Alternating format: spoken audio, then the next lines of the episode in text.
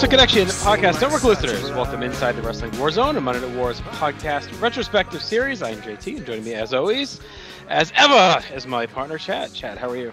What's going on? Still in the glow off of a big softball victory tonight. So I feel like you're uh, starting softball at the age, like around when I wound down with softball, and it's making me a little bit jealous. Yeah. So, how's so, it going? Uh, Well, it's going. Uh, it's a nice reminder that uh, I'm not as young as I once was, mm-hmm. uh, to quote Toby Keith. Um, but uh, first, first game, I ran full blast, stepped on the first baseman's foot, uh, yeah. took took a nice tumble. All, all I could hear, my ears were ringing. So, yeah. And then I did the thing, you know, like you can't admit you're hurt. So I like popped right back up like immediately and then got to the dugout and was in pain.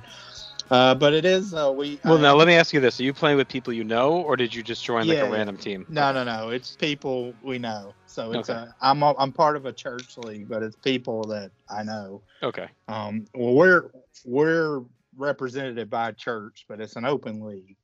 Uh, so tonight, um, very uh, underhandedly, we kind of stole a victory, which was uh, maybe not the most uh, Christian thing to do. But the rule state, uh, official rule state, we were not supposed to bat if there was ten minutes or, or less in the mm-hmm. timer of the game. Are you the away and team or the home team? We were the away team. Okay, yeah. There was one minute left, and we got the third out, and then the guy sprinted into the dugout, grabbed a bat, and got in the batter's box with one minute left. And uh, the umpire was none the wiser, so let us hit. We were down four to three at that point. We scored two runs. That is a low-scoring softball game. Yeah, ended up winning five to four. This this field's huge. It's three hundred eighty feet to Ooh. dead center. Like it's a monster. Now we're is practicing. the home. Does the home team get the bat if you get the bat or no? Yeah, yeah. They okay. got the bat. All so right. we held them. We held them. All right. Then they can't complain. They got the bat. Yeah, but it was a little unfair, too. Well, I mean, they probably should have not really. It. Well, they or they or they could have stalled getting off the field. They got to be aware. Yeah, I guess. I don't know. There was also a couple of uh, illegal substitutions that we made that mm-hmm. they did not realize. So, yeah. You got to be on the ball. It wasn't it wasn't our finest moment, I would say, from an ethical standpoint. It didn't pass my audit, but we won nonetheless. Are you enjoying what position you're playing? Uh, so a, a second base at some point. Wow. Yeah. Second base, I feel like it's been a pretty – because we have the net, uh, like the, the L shape that they pitch behind. With the old menus? Yes. Uh, if you hit the net, it's an automatic out. Right, yep.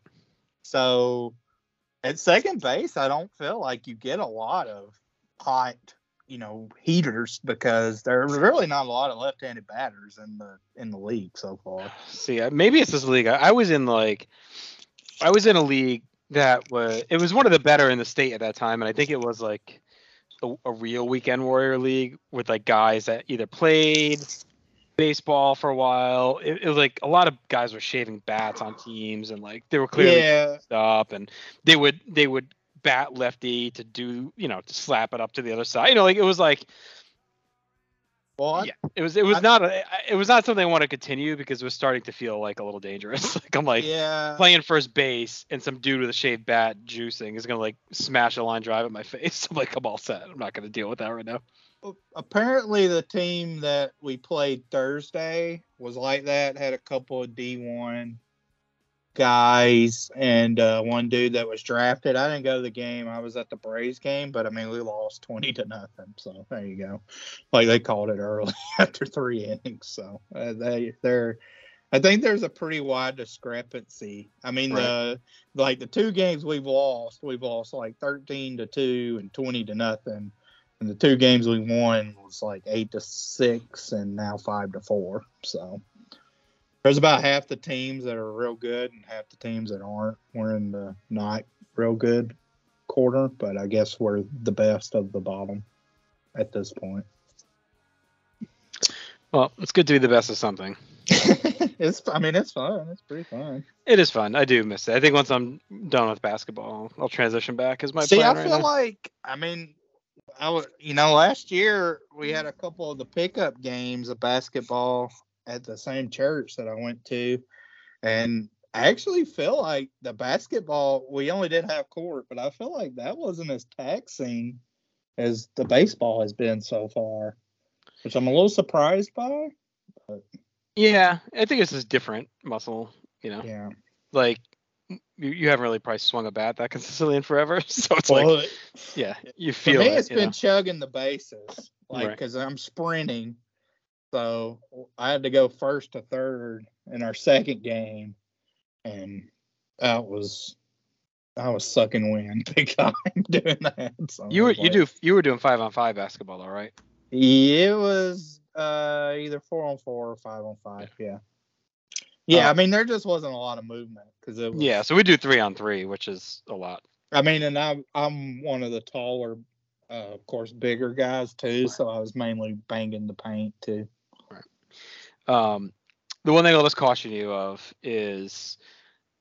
I remember I hurt my foot in softball because I stepped on the base funny, running to first one time, and it drew, it hurt me for like a year and a half. It was like a plantar thing. I just like landed. I stepped funny, so just watch how you run on those bases. Yeah, I mean my knees still don't feel amazing after taking my fall, but I'm okay.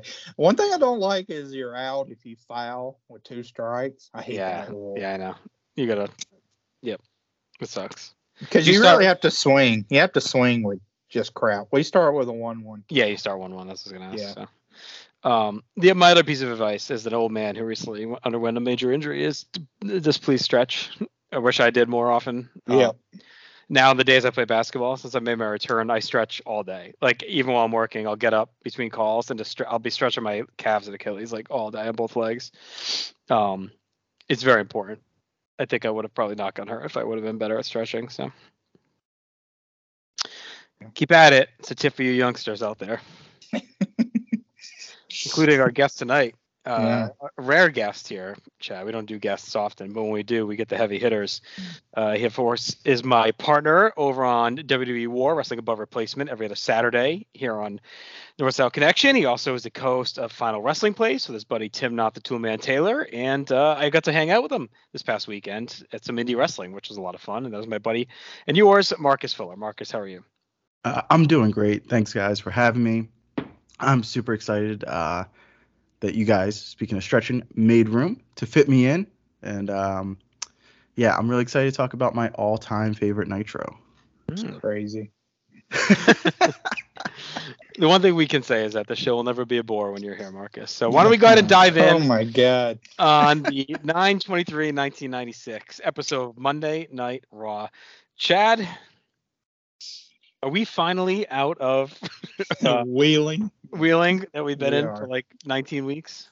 Yeah, no, I think we were in purgatory and Wheeling, but we are out uh, to a kind of familiar place for Wrestling Warzone. We're at the Hershey Park Arena in uh, Hershey, Pennsylvania, the host of uh, In Your House five. Mm-hmm. Uh, do you want me to quickly run down how many pay-per-views each state has held up to this? You have to do all fifty, please. Okay. But if you can wait and do it at midnight, it'll be it'll be even better. Got it. That'd be my preference. All right, let's dive in. We open with stills of Razor Ramon and Diesel attacking Savio Vega at Mind Games. You got Jim Ross kind of bragging over it. He, I called it. Told you they'd be there. Mm-hmm. Uh, we get our opening animation, as always, and then we dive into the booth, where our summer, uh, or sorry, fall season crew is with us. Kevin Kelly, Jerry the King Lawler, and Jim Ross. They're back for another taping cycle. Mister Perfect comes to the ring as he's the special announcer for our opening match. And Pat Patterson is our referee because we are closing out the Intercontinental Title Tournament to crown a new champion. And that'll feature Mark Merrow versus Farouk in the finals. The King uh, says there are a lot of upsets in sports this weekend, including Nebraska losing. And also, new tag team champions being crowned, and a new manager as well. And that, of course, is British Bulldog and Owen Hart. Uh, Chad, the, you happen to know who Nebraska lost to here? Is yeah, I, I lo- well, I, I didn't know for sure, but I looked it up um, today. Did you look it up? No, I did not. I okay. trust you to do these things. Yeah, yeah. So I knew they'd won the national championship in ninety-four and ninety-five. So I figured it was a pretty big loss. They ended up losing to Arizona State. nineteen oh. to nothing uh, in It was in Tempe, but um, it was kind of crazy. So like they won the national championship in ninety-four and ninety-five. They were undefeated mm-hmm. both those years. In ninety-three, they were undefeated up till what was the de facto national championship game uh, versus Florida State. They lost to Florida State in that game. I vaguely remember watching these, like the Nebraska years, because yeah, I remember just not understanding at all how they picked the champion. It was so confusing to me as a yeah. kid. Yeah, so they only lost by two points in that game, though. So in three years, they'd only lost one game, and that was the like national championship game by two points. So pretty stunning upset for them. Uh, they ended up. I looked this year, so in ninety-six, uh, they end up going, it was either ten and two or eleven and two. They also lose the Big twelve championship game to uh, Texas. Um, so, you know, I mean, still a good year. They finished sixth, and then ninety-seven, they share the national championship okay. with uh, Michigan. Yeah.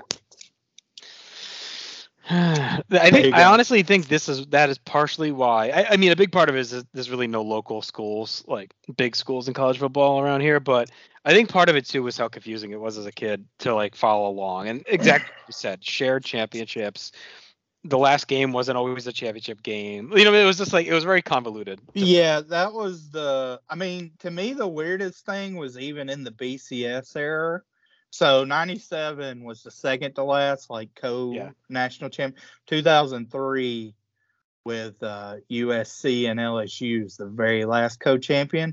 But that's even weirder to me because that's when the B C S, that's in the B C S era. So I don't right. know why, like, I don't know. It's kind of stupid. But two thousand three, two thousand four, because two thousand four, uh, like, there's only, only recognized that U S C was the national champion. Um, but that kind of sucks because Auburn went undefeated in two thousand four and didn't mm-hmm. even play for it. So they went undefeated in the S E C and didn't even play. Wasn't that partially what kind of spurred the tournament? Like, I remember that. Uh, I mean, it was still ten years after that. Yeah, I feel like the conversation started, uh, you know, I mean, like it started to heat up. That conversation lasted for a while. Yeah, I mean, there was always like problems with the computers and whatnot. Um, I mean, I I would say, but I mean, I, I to me, like, if you ask me, like, what the golden era of uh, college football is, it is that early two thousands era. Mm-hmm. But uh, Nebraska was rocking right now. But, I mean, Nebraska's one of them teams now that it, it shows where college football is now because they just can't recruit right. at the level to get to be competitive with the big boys, at least consistently. So, there you go. All right, well, there's your uh, campus hot takes of the week. Dive into our match. Uh, and a pretty cool touch is a tombstone in the aisle hyping the Buried Alive match in yeah. your house. So that'll be there for the whole taping, uh, featuring the visages of Undertaker and Mankind. Then we get to the ring. Mark Marrow challenging Farouk, who's led out by Sonny. I shouldn't say challenge, taking on Farouk. Title opportunity's been pretty much on Farouk's platter since he injured Ahmed. So, like, this has been a long time in the coming for him to get this title match. Kevin Kelly's hyping up uh, in your house already. Mister Perfect gets in the booth, lends his predictions, says he's working with Marrow. He's the only person that was willing to take his advice about what it means to be an I C champion, so he feels good about it. Marrow and Sable get a good pop. Kelly reminds us that Farouk is undefeated and is the reason this tournament's even happening because he injured Ahmed Johnson. Farouk attacks at the bell and keeps slugging away. J R reminds us we're live and anything can happen. Mark Merrill comes back with a head scissors takeover to sunset flip for one, but Farouk takes him down with an impressive enziguri. Kevin talks about the Guns losing their tag titles and Sonny firing them. Farouk kicks away but misses a charge. And Merrow gets a flurry and knocks him to the floor, beats him with a somersault plancha, which Kevin actually calls accurately. Back inside, hits a top rope Merrow salt for one. Farouk backdrops Merrow outside on a charge as Perfect reminds us about his talk with Merrow. Farouk clobbers Merrow with heavy strikes, drives him off the apron to the railing. Ahmed calls in and calls Kevin Vince. So I don't know if this was like one of those ones where he's not really on the phone and it's kind of pre-taped or what, or he just fucked up. Uh, Farouk is targeting the lower back. Ahmed says he's feeling better. He'll be back soon and wishes Merrow good luck. Farouk gets two on a power slam as King trolls Ahmed about getting a kidney transplant from Jake the Snake uh, until Ahmed rants and Kevin just cuts him off. Farouk walks to, to the middle rope with Merrill on his back and hits a Samoan drop for two and a very slow count for Patterson, but it was a very cool-looking spot. Sonny chokes at Merrill, and Patterson throws her out to Booze. After break, uh, Merrill gets a backslide for two, but Farouk comes back with a chin lock, blocks a comeback with a knee, but Merrill sneaks in a sunset flip for two. Farouk goes back to the chin lock as Jim Ross says, we will see Razor Ramon and Diesel tonight, and also tonight we're going to expose Jeff Jarrett. And King says, basically, he's tired of all the bullshit. He says, look, J R, like, enough of your crap. Like, none of this stuff is real. And J R stands by his information. Merrill comes back with a flying clothesline. Farouk slams him and controls again. Heads up top. Merrill crotches him, slugs away, takes him down the top rope, Hurricanrana for two. Sonny comes back out with a purse. Sable comes over and gets in her face. Patterson deals with them as they start slapping, which allows Farouk to grab the purse. Merrill ducks a swing, smashes Farouk with it, and then finishes him off with the shooting star press to a big pop. Sonny reveals there was a brick in her purse, and she throws it under the ring. Uh, pretty good match. It was well worked. It was energetic. Mixed in some different and unique offense. I thought it was one of Merrill's better showings. He's someone we've been critical of along the way here on the show. And Farouk looked really good, too. Just a fun battle. It was well-developed. Uh, Sonny screws up again, and now is titleless after the last two nights. And Merrill suddenly finds himself a gold and a chance to reset himself. And I would say Farouk probably is due for a change already, even I've just been in for two months. Already feels kind of lost now that he's lost this match, and we're in this stupid gear. Uh, so Chad went three and a quarter. This is a pretty good match. One of the better ones we've probably seen on Raw in a little bit here. And uh, definitely one of Merrill's better outings. All right. I went three stars here. Uh, I wanted to do an audit because I another audit because uh, a lot of auditing when, tonight. Yeah, a lot of auditing tonight. When uh, Ahmed calls in, I couldn't decipher whether he called in Vince or Baby, so I got it queued up. Let's okay. give one more listen. I thought it was Vince. Yeah, I did too, and then I listened at it a couple more times and couldn't clarify. So here we go. You there? I'm right here, baby. Ahmed.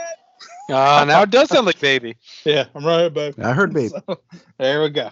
So, because I, I did, I did.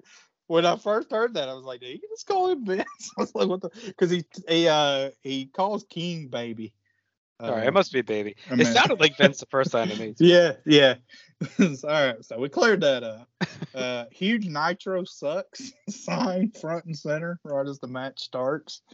Um, this is the first televised match between these two singles, um, which is kind of interesting. I mm. mean, they were in W C W pretty much at the same time.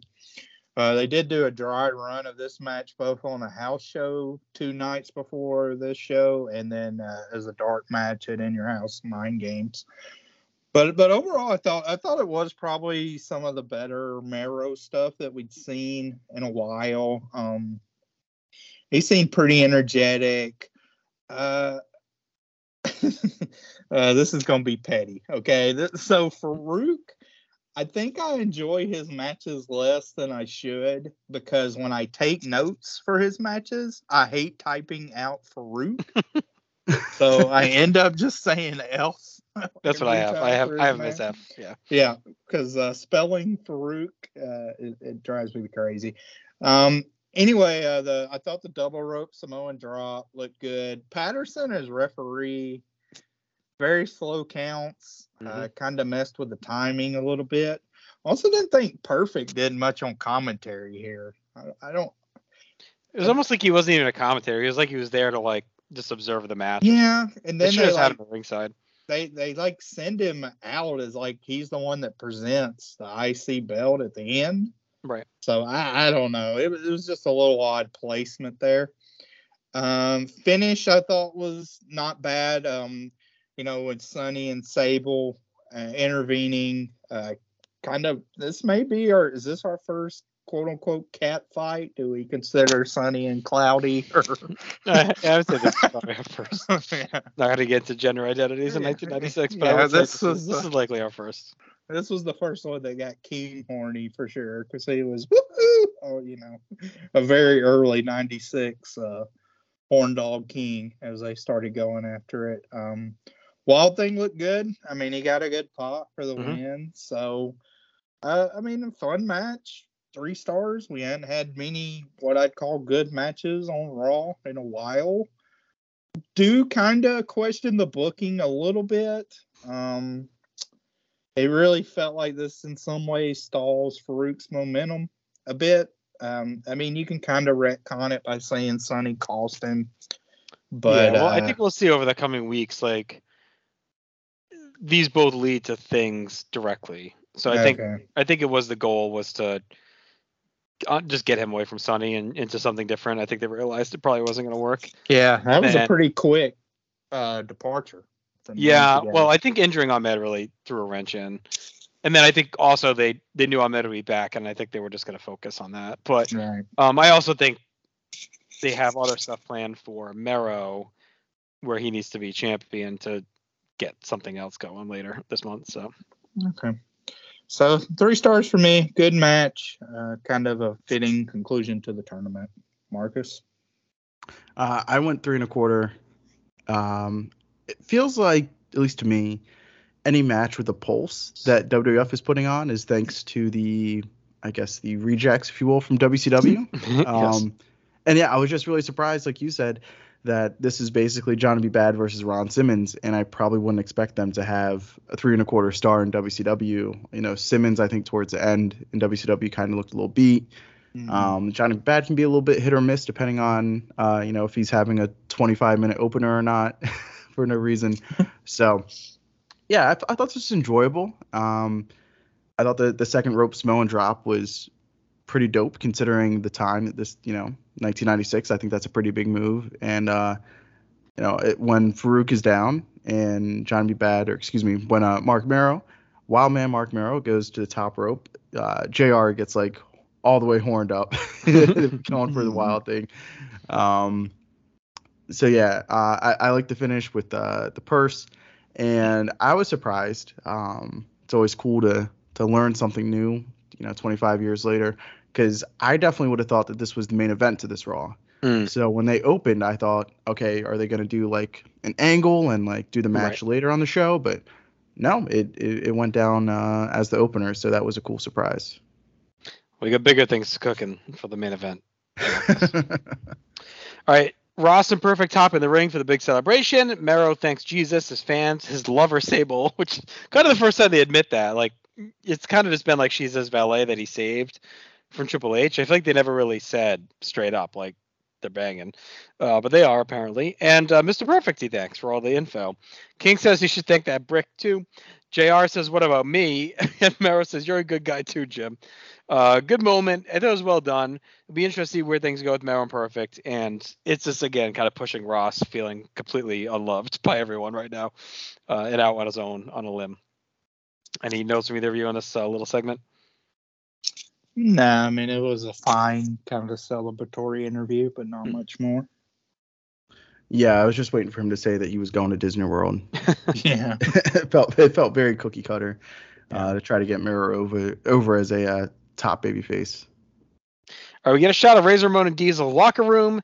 Uh, I love, too, how, like, I don't know. It, maybe it's just the O C D in me, but like, they just slap the names Razor, Diesel. Like, it's, wouldn't it just be like Razor Ramon or Ramon? I don't know. Just, just like the fact that just calling him Razor feels lazy to me. uh, so we get shots in the locker room. We, we go back to In Your House two last July to watch Shawn Michaels defeating Jeff Jarrett for the Intercontinental title after a screw job, uh, screw up by the Roadie, uh, and as well as the music video for his hit song With My Baby Tonight. And Kevin says, did Jeff Jarrett even really sing that song? And tonight they will expose Double J. So we get that to look forward to. We then get a rundown of the new fall season uh, of the W W F. We have Blast Off on W G N Saturdays at nine a.m. We have Livewire on U S A Saturdays at ten a.m. Challenge syndicated over the weekend locally. Superstars U S A Sundays at eleven a.m. and then Raw on U S A at eight fifty-seven p.m. Uh, any any feels on this uh, fall season lineup? Uh, I mean, we talked about it. I think on our last Raw Nitro episode, but um, I mean the sh- the switch to Livewire is interesting. Mm-hmm. Um, and then I guess we'll still continue to try to track to see now that Superstars is uh theirs, like on U S A or whatever, like yep. whether um there's any big time angles or any developments that happen. I think I think we get a little dead cat bounce um, on Superstars on U S A. Like, I feel like through the fall and in a little bit into ninety-seven, they do some stuff and then it finally goes away. But like there is some stuff that happens this fall on Superstars, like some decent sized stuff. So I think they were trying to resuscitate it a bit with the U S A move. I remember feeling it became must watch again for me as a kid. Like I think I had fallen out of it a little bit on mm-hmm. syndicated like in ninety-six, but I remember it suddenly felt like, okay, it's like a bigger show now that they're doing it this way. And did you say they had moved to Sundays? Yes. Uh, for yep. Superstars? Yep. So I was bummed out about that because uh, growing up in a Christian household, Sunday mm-hmm. morning was obviously yeah, uh, a non-negotiable. So uh, and I didn't have a, uh, a, a V C R to record it uh, or with recording capability. So I was uh, I was out of luck then.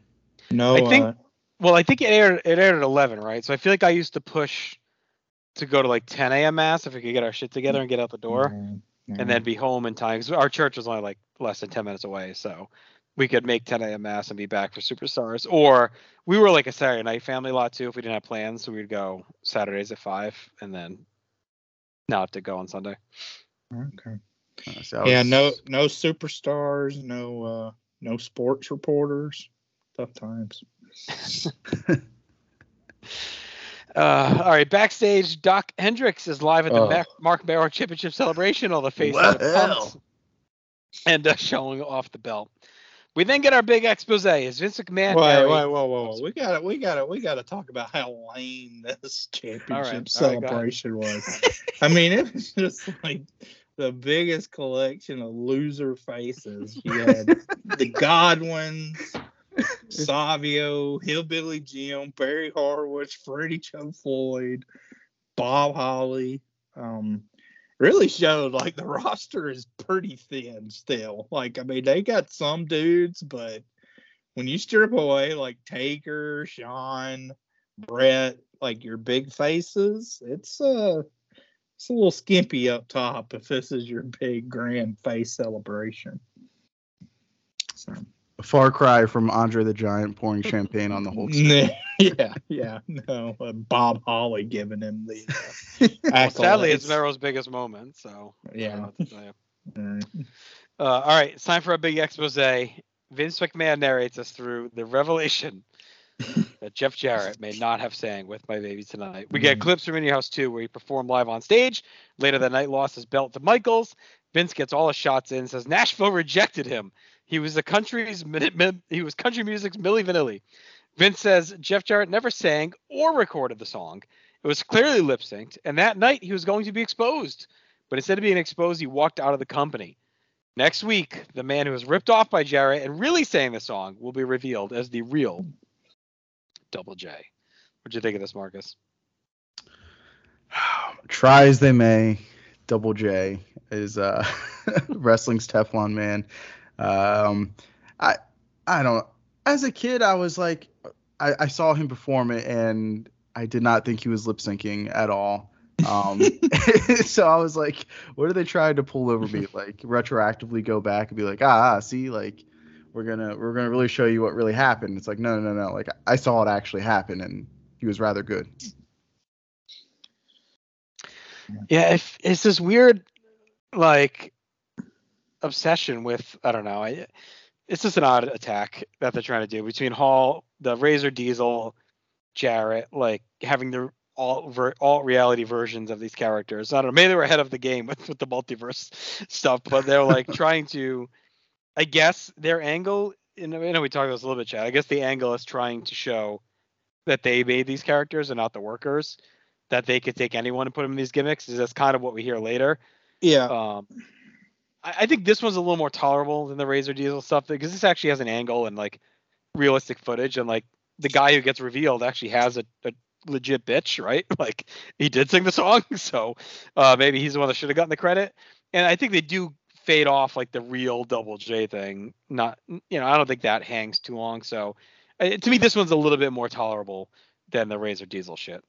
I'm, yeah, I'm interested to see. Um... how it goes, because my main gripe on this again is kind of just like the it's a victim of circumstance. But I mean, we've done this podcast now for four calendar years and we've had some breaks, but yeah, you know, like we we didn't cover In Your House Too. So, right. I mean, even in real time, they're talking about something that happened fourteen months ago. It's, you know, who right. who cares? Like, well, you know, it took them this long to figure out he was lip syncing. And now, like, Jesse James has a gripe with it. it, it timing wise, like, I mean, you know why they're doing it, but it right. still just feels like petty instead of cutting edge. So, I was not a, I was not a fan of uh, much of this, so I'll, I'll I'll see how it develops. But as a first uh, as an expose, it didn't, you know, get me like, oh, that S O B double J, you know? right, right. Oh, can't believe it. So it's an odd time. They got so much mm-hmm. good stuff like possible, and like they're focusing on this nonsense. It's it's like completely ignoring the quality you could potentially be having for this petty bullshit to try to get into. Yeah, this, we'll get to it. Like this show, it's an, it, this is an interesting show to watch because there's seeds planted mm-hmm. for good stuff, and you're seeing better, you know, quality wrestlers get positions, positioning, but they're still like, they haven't found it yet booking wise for sure. So there's still some growing pains that's going to happen for that.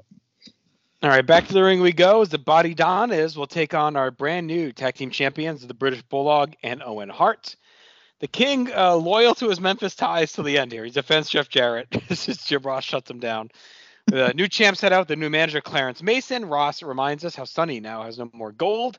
Mason hops in the booth, and we get stills of Mason taking advantage of the loopy Jim Cornette back in Mind Games, where he had Cornette sign some power of attorney paperwork to turn over the contracts to him of Bulldog and Owen. Ross and Kevin accuse Mason of fraud, and Mason just loses it on them, uh, but King defends him. Owen and Zip trade some offense with Zip controlling the arm. We get a loud E C W chant, and the crowd is suddenly distracted as in the uh, by someone in the crowd as Taz shows up with a Sabu fears Taz sign. Uh, J R immediately goes into defense mode, uh, says they're a local outfit, they wrestle in a bingo hall, they're trying to get their fifty minutes of fame, uh, and then we cut to break. We have we come back, Taz is gone, but the crowd is still chanting for Taz. J R is getting more and more bitter as King's calling him out over Ramon and Diesel. The match is basically getting ignored. There's so much chaos going on. Cornette joins us in the back. He wants an apology from, from the peanut-headed shyster for hornswoggling him out of his team. And you somewhere, I feel like that that word sunk into Vince's subconscious to come out you know, yeah. a decade later. Uh, he will get him disbarred and get revenge on Jose Lothario next week because he will be teaming with Vader to take on Shawn Michaels and Jose. Uh, this match is very flat, and I feel like it could have been good, but just no one wants to pay attention at all. Zip gets a, a tepid tag, uh, cleans house as Mason wants Cornette to pay pay him to even up. A nice spot as the challengers uh, for the challengers as Zip backdrops Skip outside into Bulldog. J R tells us Savio Vega will take on, I guess, his old friend. I don't know what you want to call it, Razor Ramon next week. Uh, Owen survives a rocket launcher, but Bulldog kicks Skip from behind, and Owen finishes him with the sharpshooter.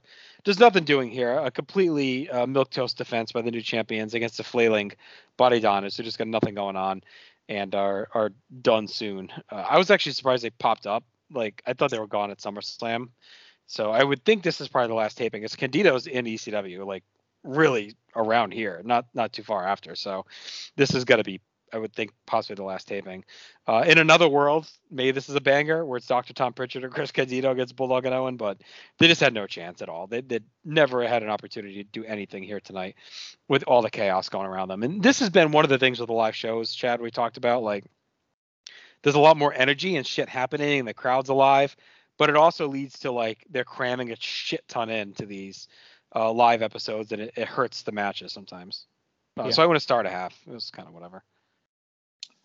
Uh, two stars for me. Um, oh, look at you! I mean, it Break, was breaking the bank for the Cedar. Well, I mean, I thought in ring it was fine. I I feel bad for the Body Donnas because I like both of the guys as workers, mm-hmm. and I honestly don't know if I've seen uh less over baby faces. Oh my God! Than them. Dead I mean, the they yeah they get zero reaction. Like, not even go away heated. It's just nothing every time we've seen them since they've turned.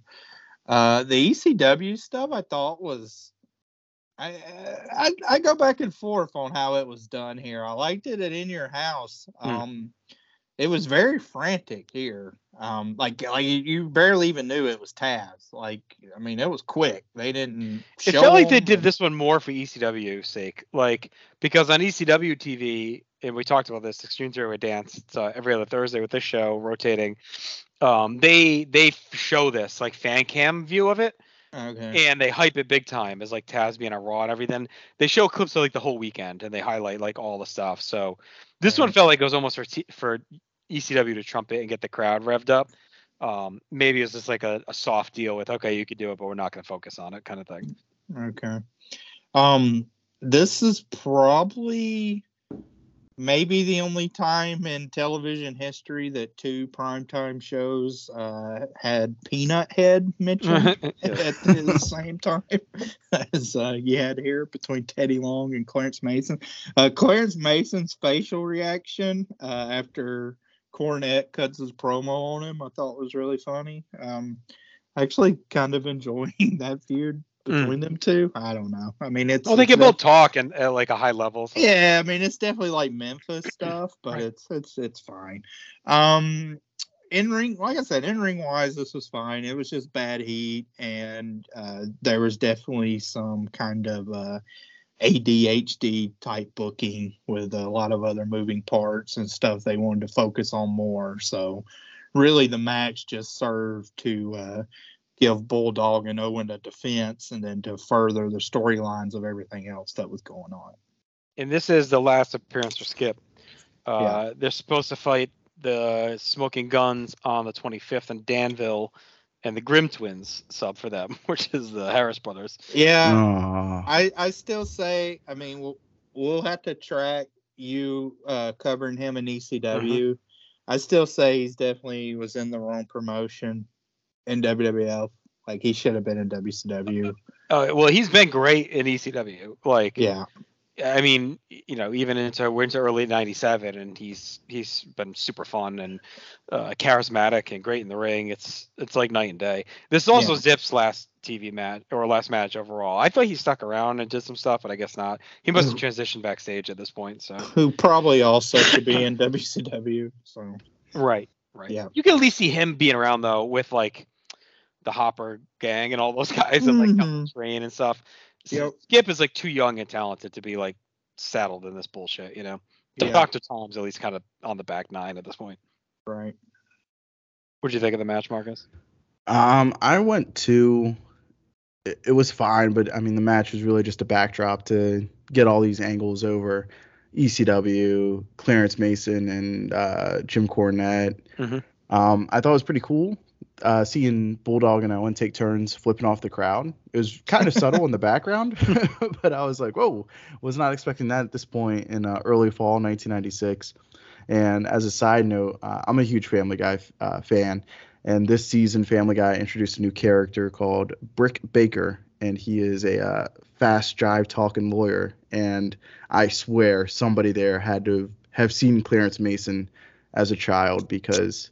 Um, They are or Jackie Childs on Seinfeld. Who no, they're, Mason basically they're, is. They're following the podcast. That's what happened. Yeah, that's that's that's definitely. What you still watch Family Guy now?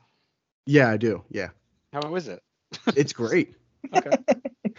I loved it. I mean, I was a diehard, I, I, but it's been probably almost ten or eleven years since I've watched live. But no, I have I, all the original. Not to call Scott. I got all the D V Ds. Um, the comic shorts. No, but I was like.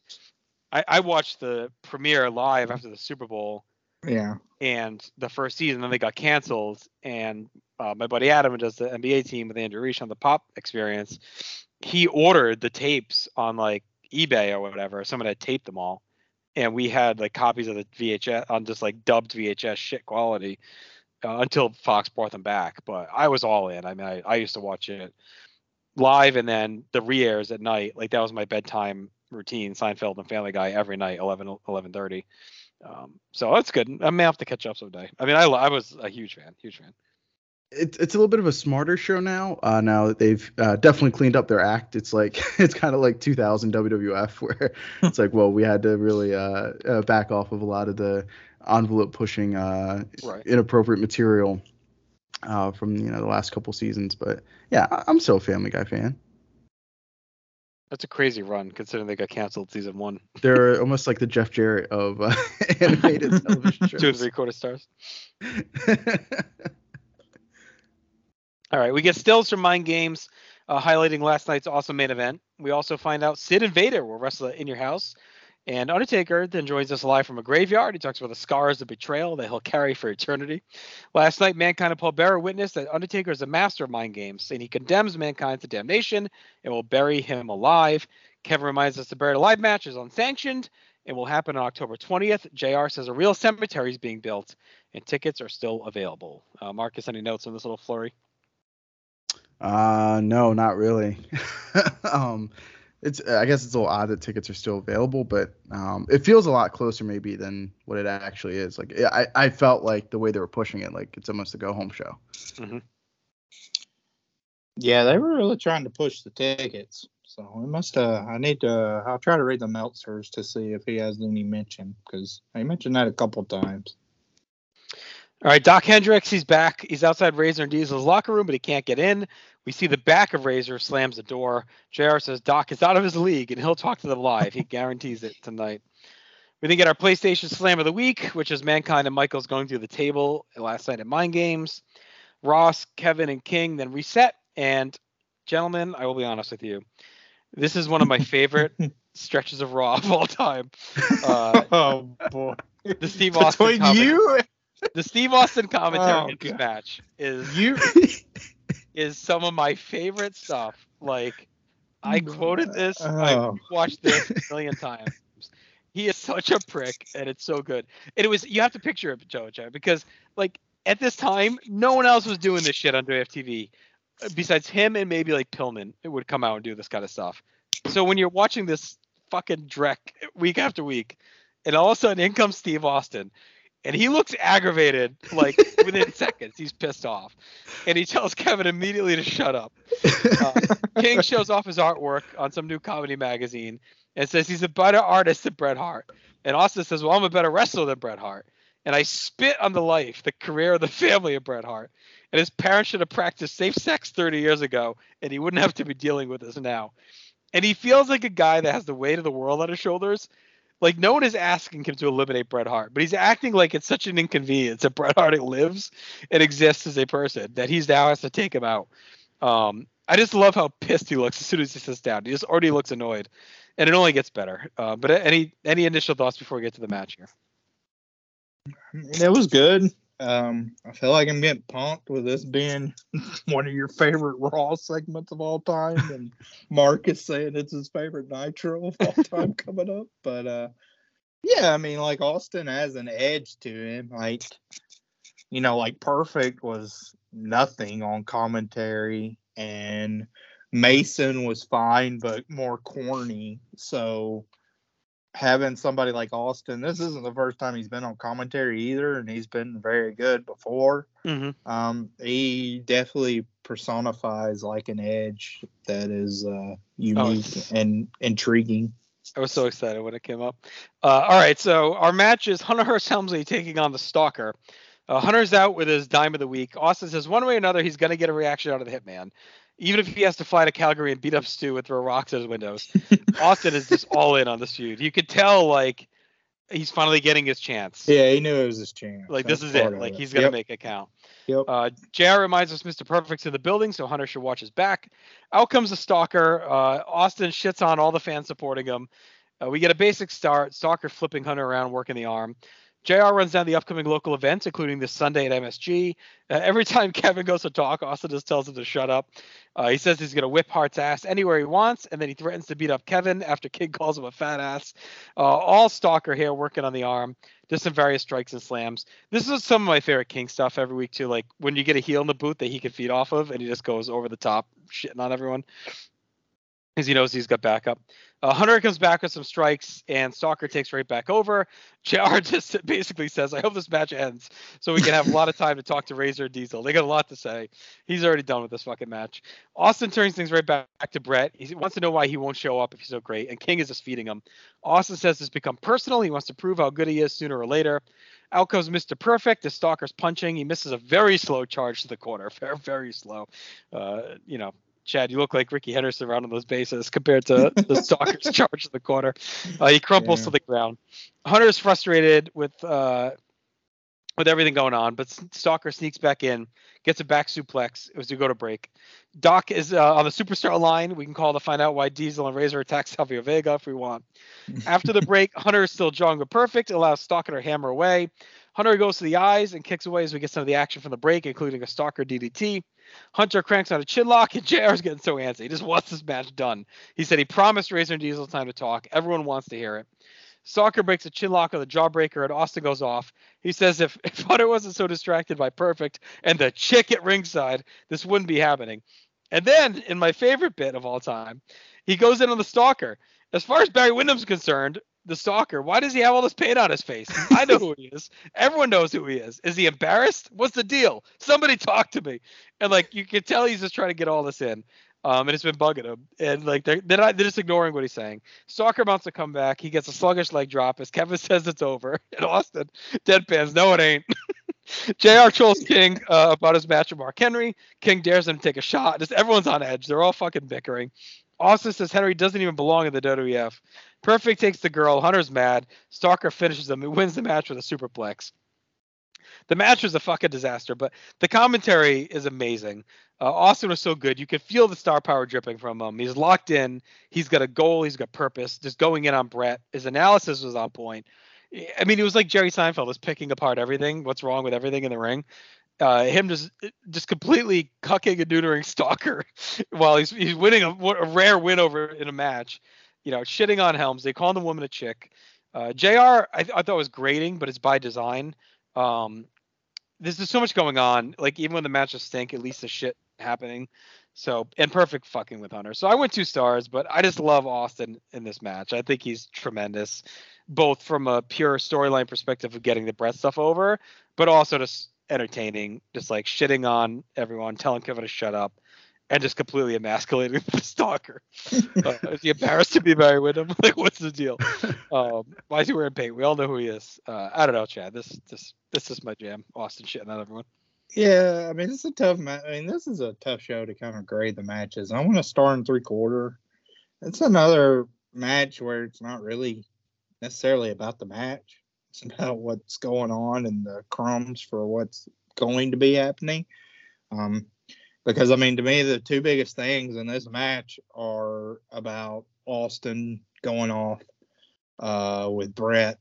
And then second is Hunter and Mister Perfect and whatever's going on there. Um, which is, I mean, I also think that's kind of interesting. So uh, mm-hmm. I, I'm interested to see where that develops. So I'm along, I'm along for that as well.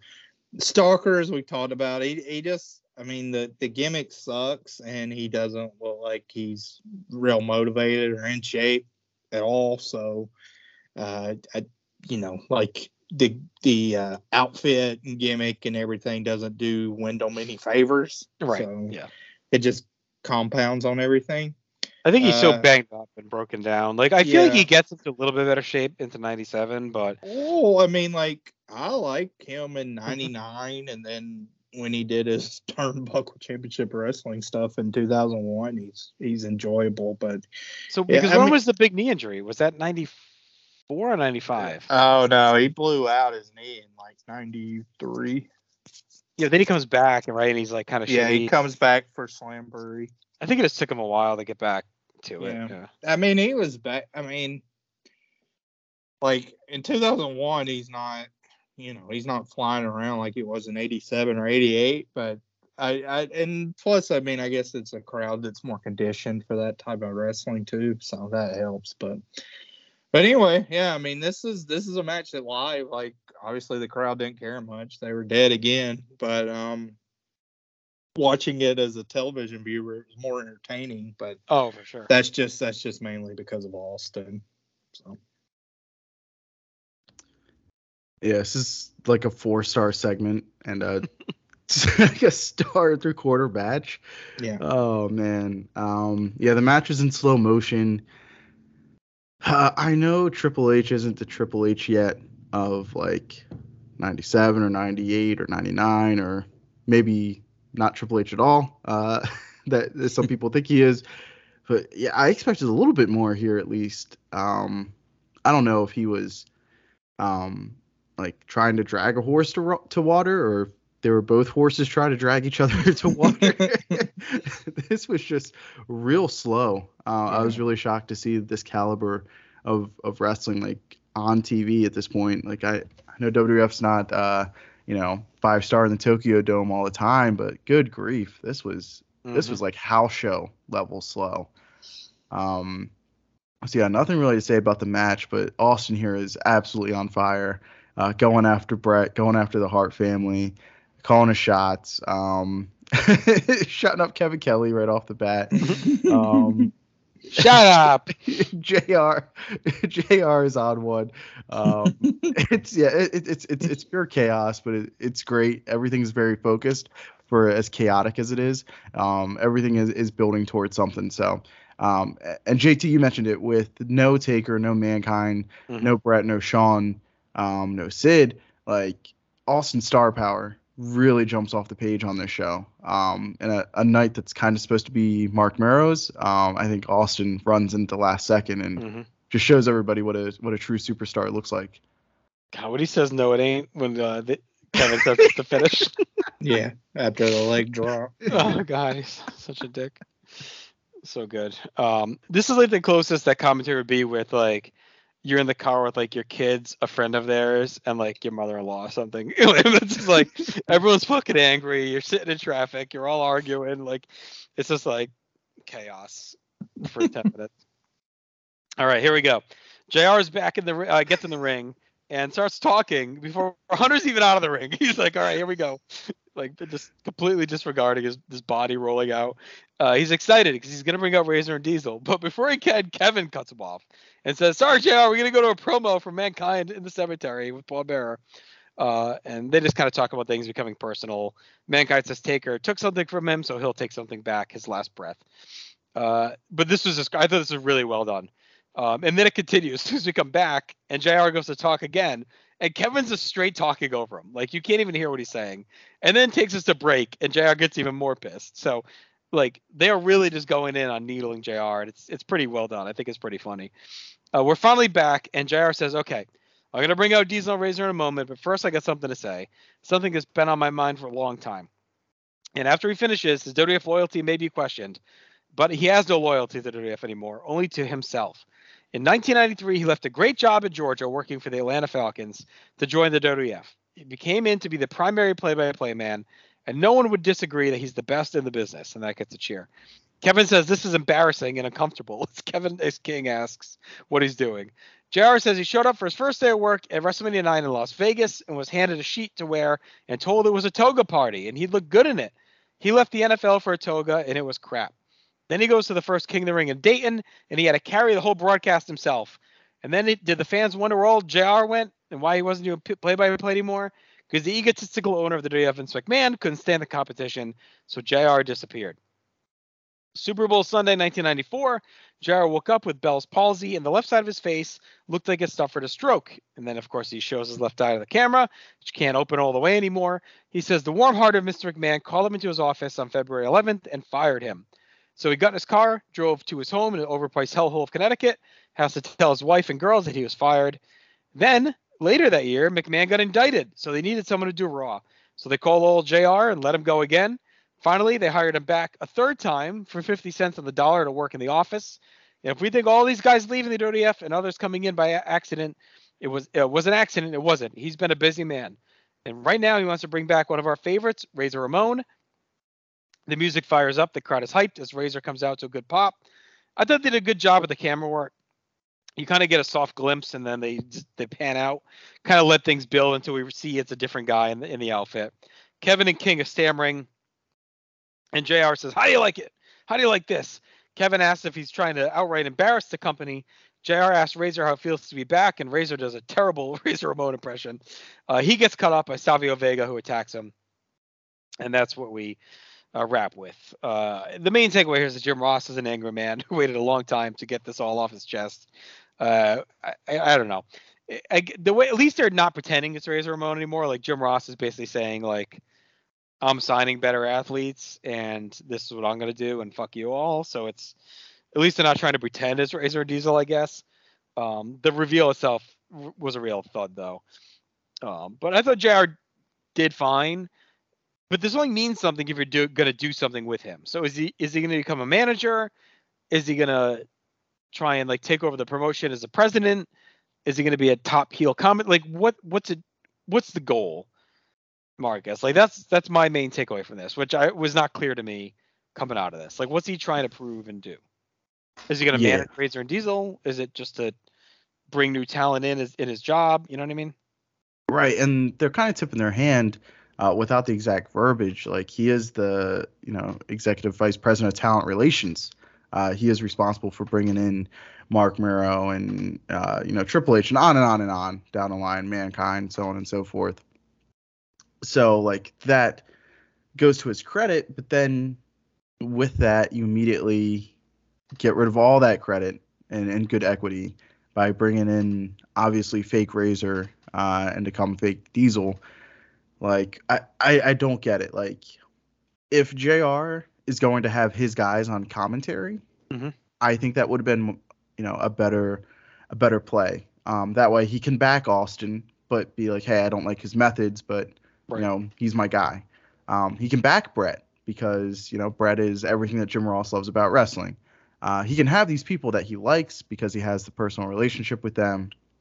He brought them in. He knows their story. He can connect with the viewer and also uh, with, like, you know, the casual fan or, or, you know, with the athlete even because he has these personal connections. Uh, something that, you know, Vince and King really can't do.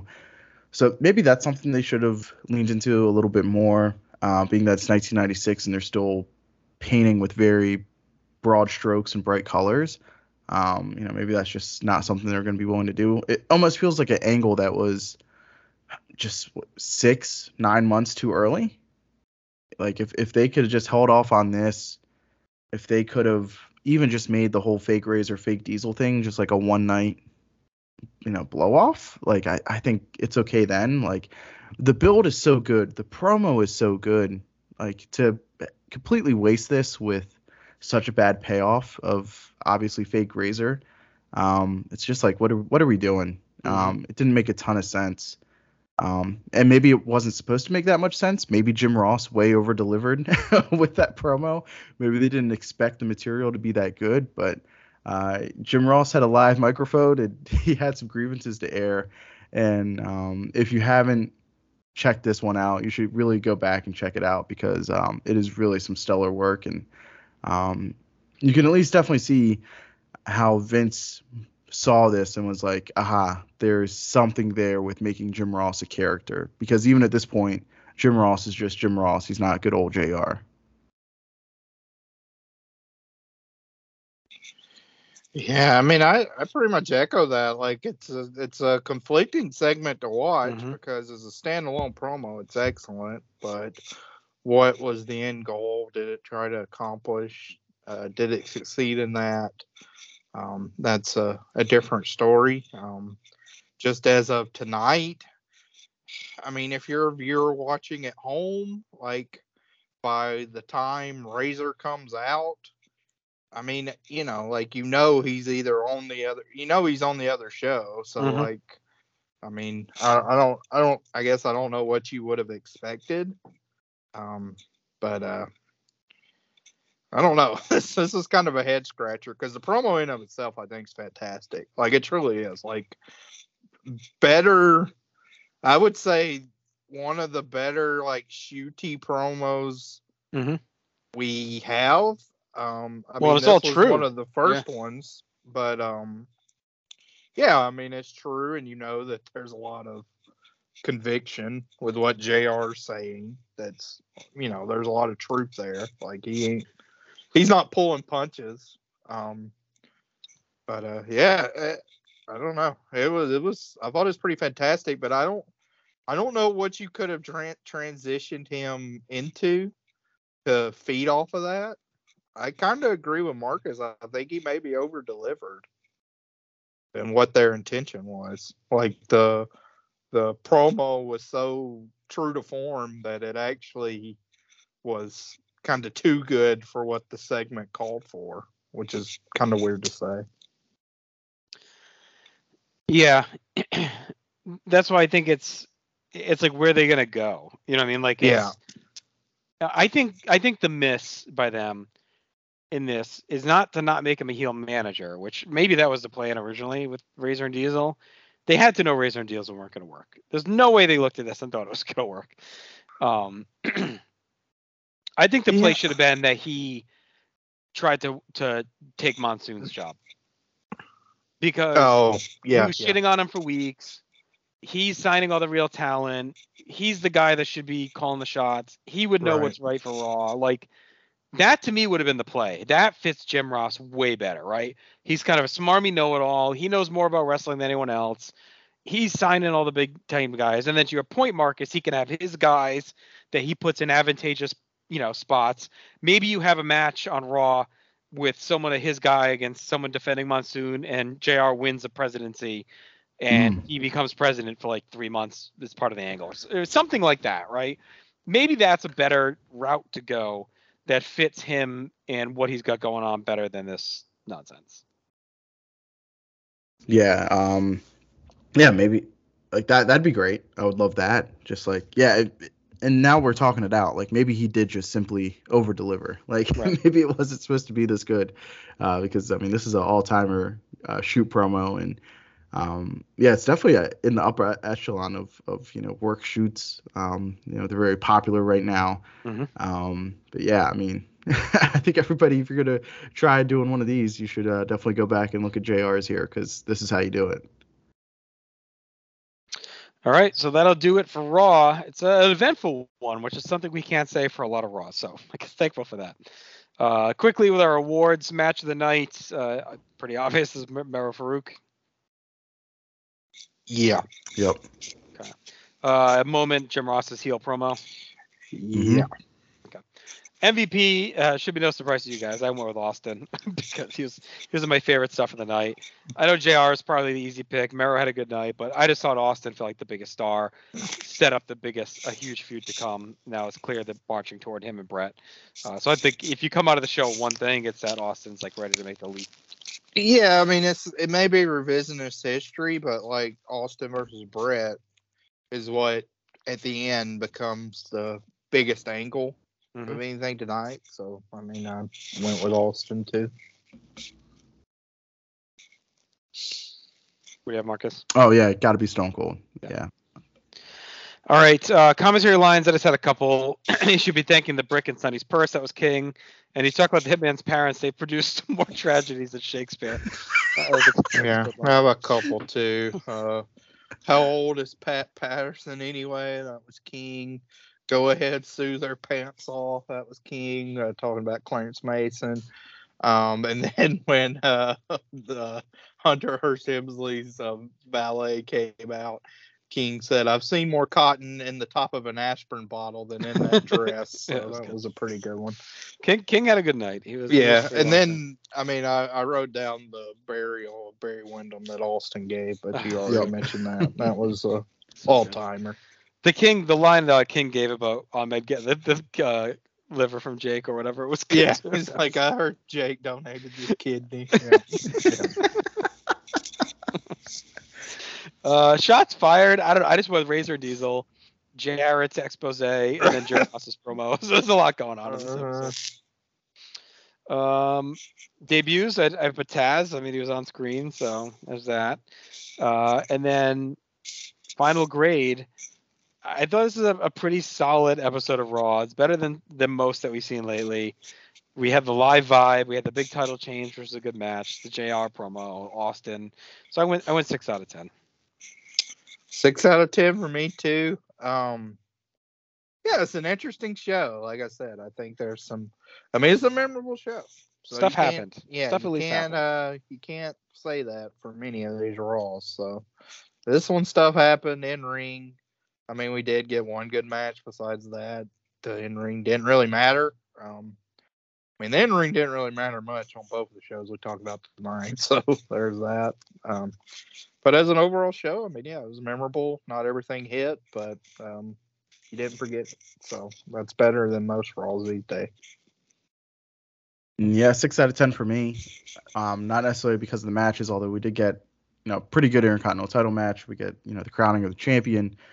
Um, but other matches, if you know, even for being bad or not very interesting, there's other stuff going on uh, in the background that those matches are really just a backdrop for, and everything that's well, a lot of the stuff that's going on. I won't say everything, but a lot of that stuff is is really entertaining, and it is leading to really big stuff down the road. Um, plus, you got Austin all-timer uh, on commentary, and then the great J R promo to close out the mm-hmm. show. So, yeah, six out of ten for me. All right. Uh, if we get to Nitro, Chad, anything you want to highlight on North South lately? Uh, so, I mean, no, uh, Cronoso Daily is uh, R I P for the moment, but, mm-hmm. uh, you know, it had a pretty good run, a few month run.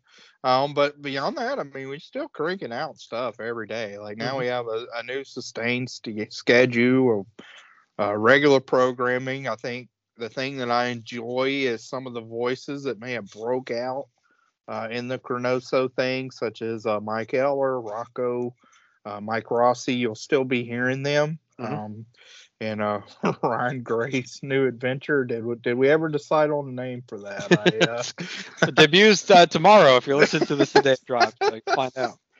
we were we were we were in the uh, in the war zone ourselves in the, the brainstorming lab. session today. Uh, Tim the Tool Man had a nice uh, derailment of the thread there, but. Uh, trying to do shoe work and pay attention to that, but uh but yeah so uh stuff every day. uh the the uh I'll, I'll give you guys a shout out. The new war season is uh you know it's it's one of those weird seasons with the N X T stuff that's recent, mm-hmm. but I don't remember hardly any of it, so it's it's almost like a recent vintage. It's tough to describe. Like, it's stuff I know I watched a decent amount of, but I just have no recollection of. So uh been interesting to hear that chronicled through uh for the first episodes of that's dropped.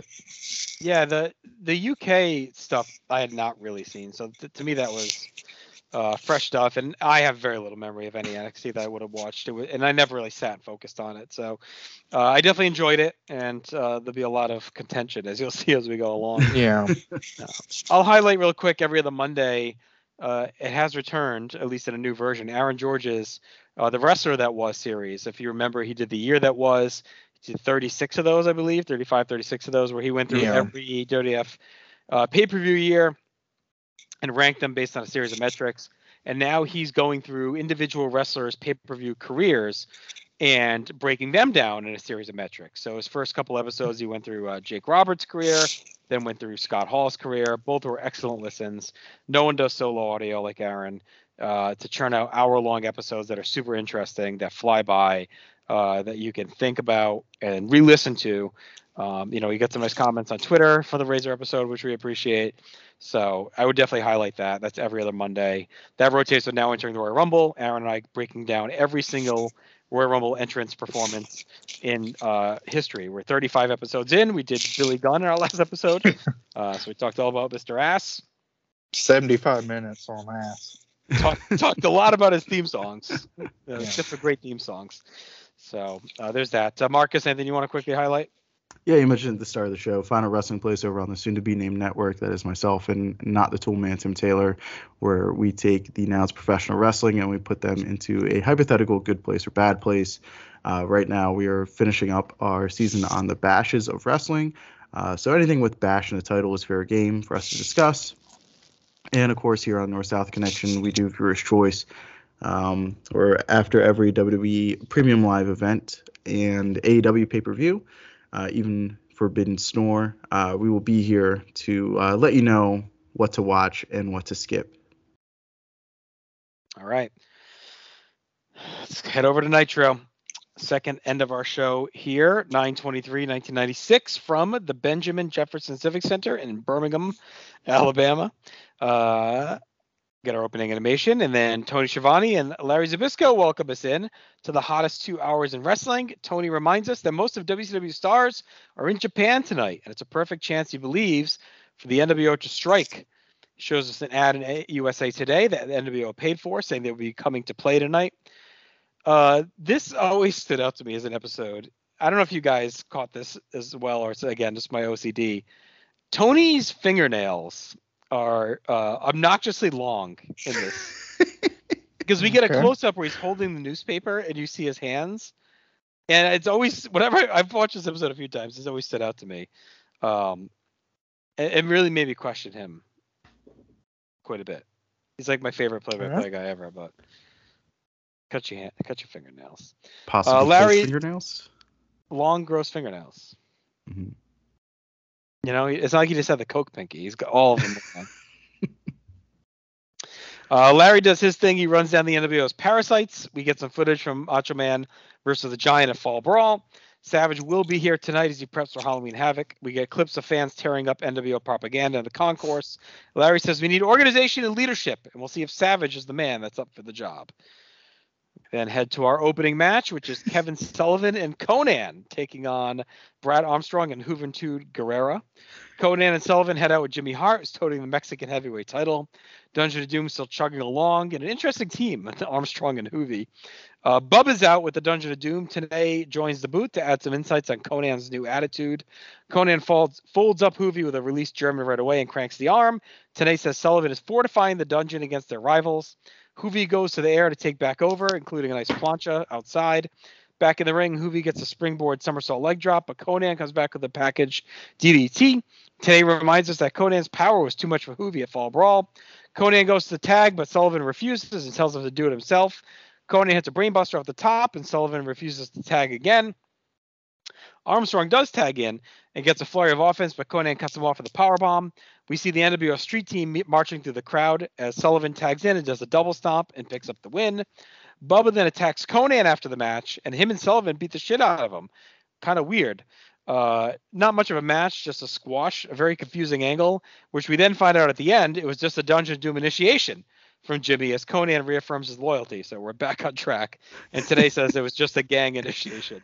Uh, I wish they made it a little more clear instead of confusing. Maybe just, you know, say that maybe the, like today comes in and says he heard that Sullivan was going to, you know, find a way to initiate him into the gang officially tonight. Something along those lines to make it less confusing. Because it, it definitely felt like a turn um, when it happened. They were already kicking him out. Uh, anyway, star and three quarters for me, Chad. Just whatever as an opener. Uh, so a couple things before I get to the match. Uh, Hogan is still in your opener mm-hmm. uh, animation. Also, uh, I don't. I've, I've kind of been keeping the lid on this one. I think uh, in an early episode I may have let it slip, but uh, this was the first Nitro I attended in person. Oh, whoa! In Birmingham, yes. So as a ten-year-old. I and this is probably well, I know it is. This is the best seats I've had for a major show. We were about fifth row, hard camera side, um, towards the entranceway. Uh, there was about ten or eleven of us, if I remember correctly. Uh, we went with the guys that built our house when we moved to Alabama.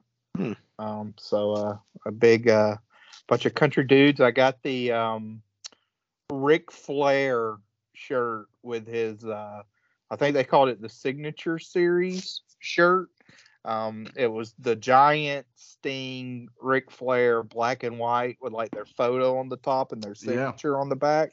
Still have it. Uh, I may uh, take a picture of it, put it on the old Twitter uh, tonight. Still have it. Uh, it's a size large, so I'm not going to be fitting into it anytime soon, but uh, still carried it around. But yeah, I, I, I don't remember a ton from the show itself. But yeah, this was the first uh, first live Nitro for me. Uh, match itself. Uh, I mean, yeah, this was this wasn't much. I, I thought Hoovy and Conan still showed that they had good chemistry with each other. Uh, nice crossbody to the outside and the somersault leg drop back into the ring. Uh, Conan spikes him with the D D T again, uh, and then you get to the angle stuff where Conan's looking for the tag. Sullivan refuses, uh, goes straight to the finish where um, eventually Conan is able to take out the knee, follow up with a power bomb, tag Sullivan in. He immediately gets the pin. Um, and then you get the initiation beatdown or whatever on the outside. So I want to star in three quarters too. Um, I mean, as an angle, I thought it was okay. I, I didn't think it was great. I, I still struggle with Sullivan and kind of his role overall now. I mean, he's, he's certainly been phased down. I mean, this is the opener of an hour one Nitro, so I can't necessarily say like he's being overexposed, but um, I, I don't know. It just seems weird that he's kind of the leader of a group when you're t- talking about the N W O. Like, I feel like it gets so dwarfed by how cool the N W O is that he's still kind of hanging out, leading the dungeon guys. Uh, it's kind of crazy here that two of the most powerful pencils, if you will, of of the nineties uh, pretty much just get to pick their favorite enhancement guy to work with and, and have right, them team up right. together um, to go up. Um, my favorite part about this is when Conan gets jumped, one, Big Bubba beats him like he owes him money. Uh, but then two, uh, Conan getting up and yelling into the camera, "I'm Dutch of the Doom. I'm Dutch of the Doom," with like spit flying out of his mouth, landing on the camera. Uh, it added some kind of weird, like authentic charm to the actual angle. Uh, I don't know why. I, I love everything about the show un- unapologetically um, and without really good reason. So uh, I don't know, star and a half, but I don't know. I also love it. All right, we see clips from the close of last week's episode of the N W O was in the limo and confirmed they'd be at Nitro tonight since most of W C W will be in Japan. Mike Tenay's backstage with the Macho Man, who knows he's a marked man. He'll do whatever it takes to beat Hulk Hogan at Halloween Havoc, even if he gets cheap shotted every night till then. He's the last chance for W C W, or else the wrestling world will be tipped upside down. Savage says he was booked in Japan too, but pulled himself off the tour because he feels he had to be here tonight. It says maybe one hundred million lifetimes from now, him and Liz will be in the same pond again. But nothing makes sense, sense except for him taking responsibility to wipe out Hollywood Hogan at Halloween Havoc. Uh, any quick thoughts on this promo? Nah, it was fine. Yeah. Yeah, that's fine. Okay. Back to the ring as Mean Mike Enos takes on Chris Jericho. Uh, big match for Enos here against the, the Red Hot Jericho. Nice little showcase spot. Larry is concerned that Macho Man is confused. Says he needs to step up and lead. We get a nice pop for Jericho as he jogs out. Tony tells us Harlem Heat will be defending the tag team titles against Hall and Nash at Halloween Havoc. So it's a pretty big tag, uh, pretty big title match as Harlem Heat is now pulled into the war with the N W O. Hot start for Jericho with a flurry of strikes. Enos beats, uh, baits him in and slugs him down on a charge. He pelts him with headbutts. Jericho comes back and grabs the arm to reset. We get more N W O talk as Enos hotshots Jericho on the top rope and then works the neck with some chokes, shoves Jericho around, and hits a nice power slam. Jericho rolls outside, but Enos nails him with a clothesline and chokes him with a cable. Enos pounds him out there as Tony puts over Jericho's heart and his attitude. Enos tips the steps on their side and suplexes Jericho across them, which is a pretty unique spot. Looked pretty good. Back inside, Enos keeps pouring it on as Larry is nervous about Savage thinking he's the last hope. Enos pelts away and going uh, goes for covers before twisting Jericho to a Boston Crab. Keeps working the back. He hoists Jericho to a hanging backbreaker. Jericho wiggles free and comes firing away. Gets some stiff shots, including a hard clothesline. Enos is rattled as Jericho gets a butterfly suplex. Follows to the top rope Rana attempt, but Enos blocks and power bombs him off the top in a nice spot. Enos then power slams Jericho, but Jericho rolls through and cradles him for the win. Uh, this is really fun, Marcus. Uh, Enos looked really good on offense all through the match. Jericho fed and bumped perfectly. I thought both guys looked strong. Just a fun, hard-fought T V match that was crisp. I went three stars on this. I thought Enos looked really good and shows he could hang with a guy like Jericho. Yeah, I'm a little bit lower. I went two and three quarters, but uh, not too far off. Um, yeah, surprising, I guess, work coming from um, Mike Enos. It's, he's not really a guy I ever like, look at, and I'm like, all right, we're going to get like a – a pretty entertaining match. Um, you know, he's hovering right around replacement level. Um, but yeah, him and Jericho really showed up to work. Mm-hmm. Um, they put on a, a, a good match. They got a good amount of time, uh, you know, right around eight minutes. So I feel like they made the most of it. Uh, you know, it's looked good. Um, I, I like the, the clash of styles, uh, you know, Jericho being the cruiserweight, but also bringing the uh, hard hitting offense to the much bigger athlete and uh, Enos. So yeah, It, it, it was a, a better than expected um, little match here. Yeah, I thought this was kind of shockingly good. I've I've been impressed with Jericho. Mm-hmm. Um, I, I would say besides Ray, he's probably the most impressive kind of newcomer we've seen. Um, I'd include Malenko in that. Um, I just, I don't know. I, I just expected him to be more sloppy or uh, unpolished, but right. he's he's had a lot of good good showing so far. Uh, yeah, a lot of a lot of fun kind of shifts within this match with Enos using his power moves, the slingshot shoulder block. Uh, then he misses the shoulder block that allows Jericho to get the arm drag and take him over, but then uh, Enos is able to hit the hot shot. Uh, belly-to-belly suplex looked nasty. A running clothesline from the apron looked good. Um, and then uh, actually uses the steps and the guardrail as well. Uh, and then we had some nice uh, near falls uh, coming out of the backbreaker submission and whatnot. Um, and then Jericho makes his comeback with the butterfly suplex, missile drop kick. Gets t- uh, caught, though, in the powerbomb position. Enos drives him down, uh, but he makes a mistake and goes for another power slam, and uh, Jericho's able to roll through. So that, that showed Jericho learned within the match because Enos had been able to use the power slam uh, to uh, great dividends uh, like twice in the match so far, but on the third try, uh, Jericho was ready for it and caught him. So three stars, uh, another... Uh, kind of a, a a good bookend hour one Nitro match that, mm-hmm. you know, I mean, it didn't serve any storyline purpose, but was very enjoyable. They gave them eight minutes, and uh, both guys delivered. All right, we'll see if our next match delivers, as Glacier is set to head back to the ring to take on Pat Tanaka.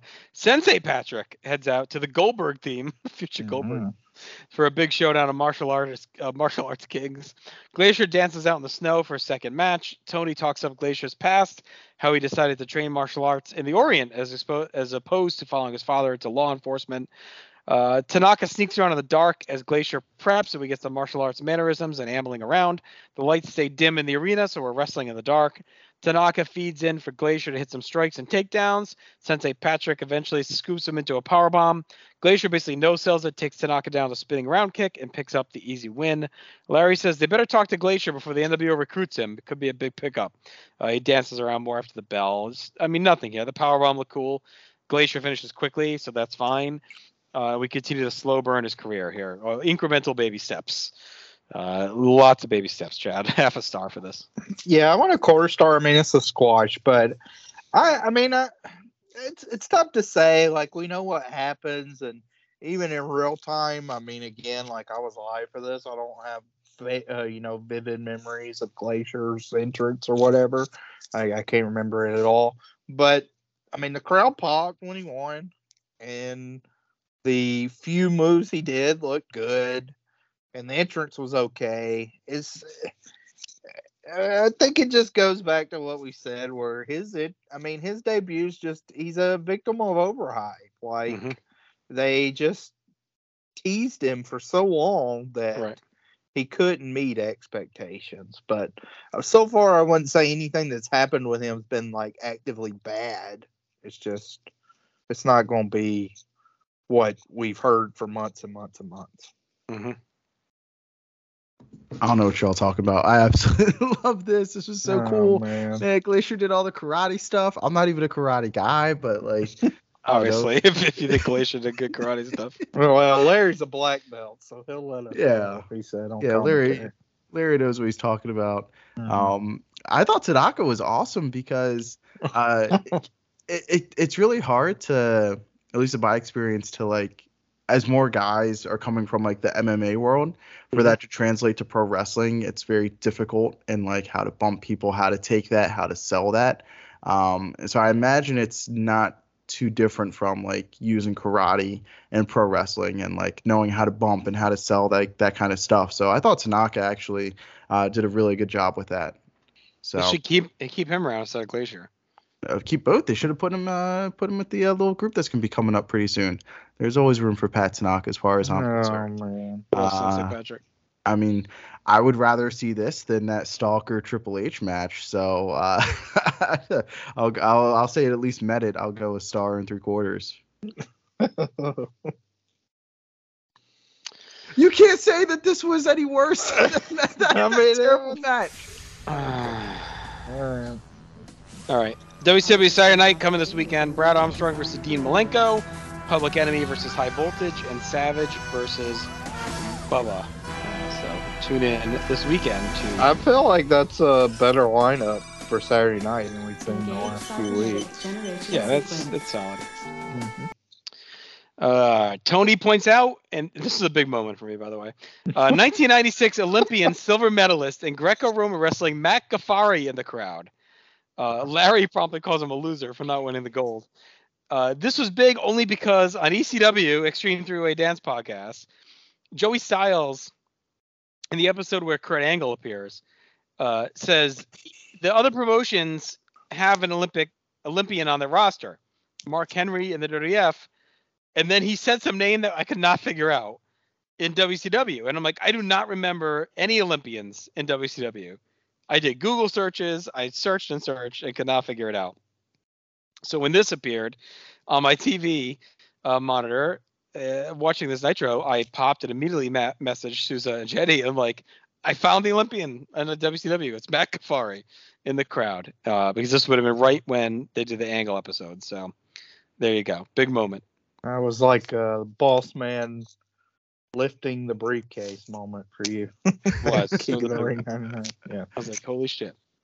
All right. Big tag team title match is up next as Public Enemy challenges Harlem Heat. The uh, Public Enemy dances out with tables. Tony tells us uh, the winner of this will be defending the tag titles against the Outsiders at Halloween Havoc. And also that Lex Luger will take on Arn Anderson in Las Vegas as well. Harlem Heat come out their belts. They got Sherry. They got Parker. Tony shits on the Outsiders, calls them parasites that can't wrestle. Public Enemy start start hot at the bell and clean house before we settle into a standard tag. Tony talks about how when you face Harlem Heat, you have to deal with four people. Public Enemy double team to keep the heat on Booker, who gets an eye gouge and battles back. The champs tag in and out. They choke. They strike away on Grunge. After a break, the champs are still in charge, battering Rock, but he dodges a scissors kick, and Booker crotches himself. Grunge comes in and unloads, and Larry thinks they celebrate the pain too much. And it does cost him as Booker mows him down the clothesline. Larry says he has faith in Harlem Heat defending their titles, but no faith in Savage against Hogan. The champs work over Grunge some more, easing through some strikes and a chin lock. Tony says the crowd keeps looking around waiting for the N W O based on all the talk tonight. It's quite a little uh, premonition by Tony, because that'll around now start to become an issue. Uh, Booker maims Grunge with a huge Harlem sidekick and is in his bag after that. I knew he just crushed it. We see uh, backstage that the N W O has arrived as they pile out of the limo. The whole crew is here laughing it up. Tony's jealous that the N W O is organized, and all they got is Savage, who's confused. Poor Savage. Grunge fights his way back into things. Gets a neck breaker, makes an attack to Rocco Rock, who cleans house. The champs quickly cut him off, but Rock dodges a hangover. We get an awkward sequence near the ropes where they're kind of floundering around, and they end up botching the finish. Just Stevie shoves Rock, yep, and he lands on Booker with his feet on the ropes, but Booker isn't really down, so Patrick stops at two, even though it was obviously supposed to be the finish. So they get up quick, and Rock counters a Booker inside cradle and wins the match and the titles for Public Enemy in a huge upset. Harlem Heat's music actually starts, and Patrick shuts it down and gives the belts to Public Enemy, and they just dance off through the crowd. Uh, I thought the match was kind of sluggish, that never really got going into a flow, just a bunch of stuff. Uh, I thought Booker looked best of everyone, hit some high-impact stuff, and a really cool moment in theory, but they completely butchered it uh, with that convoluted finish, as usual. They just overthink things. Like, just do a clean finish. Public Enemy are the champions, and now they seem set suddenly for a huge spot to defend against the Outsiders at Halloween Havoc if they make it, Chad. So two and a quarter, uh, kind of whatever, but the finish was interesting, I guess. Yeah, I went two and a half. You continue to crap on Public Enemy for no reason. Um, mm-hmm. I mean, it's, this was okay. It, it was a decent, a good match. I thought there was some uh, nice uh, flurries in the match where Uh, when uh, Booker hits his Harlem sidekick, that looked nasty. Uh, and then uh, Grunge hits a good spinning neck breaker, makes a good hot tag to Rocco Rock. Um, him moving from the Harlem hangover looked good. Uh, the the finish was very unfortunate. I, I, I don't quite know. I guess it was a positioning issue, but um, Look, look, I mean, it was just, it was botched all to hell. There's no other way to say it.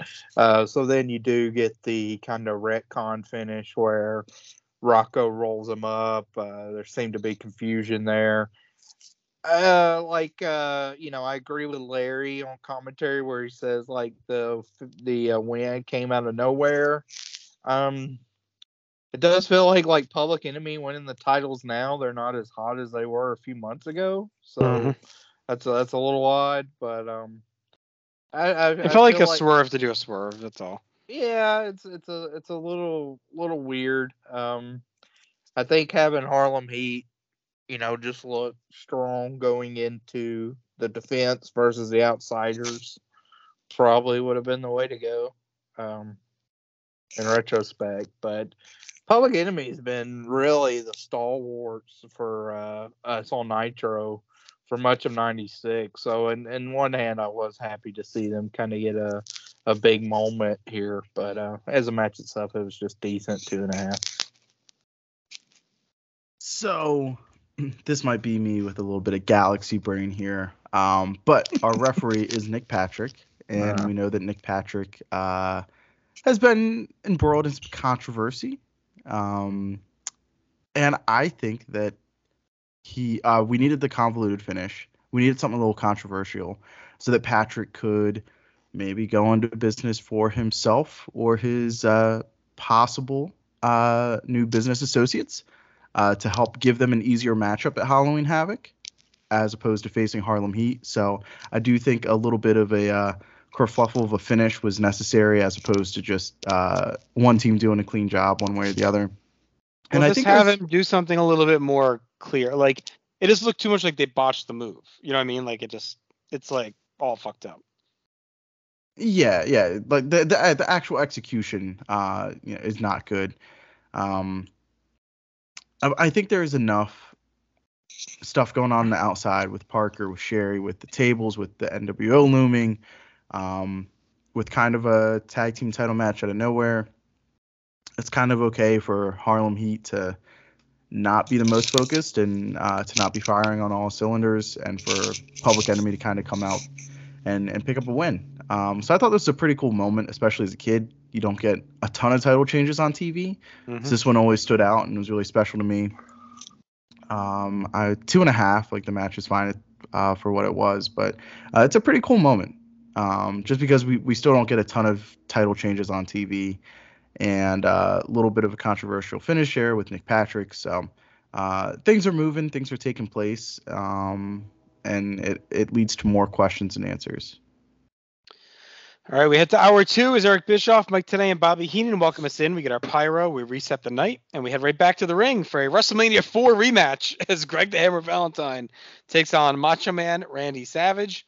Bischoff says he heard the N W O have a surprise and someone new tonight. That's the word going around the back.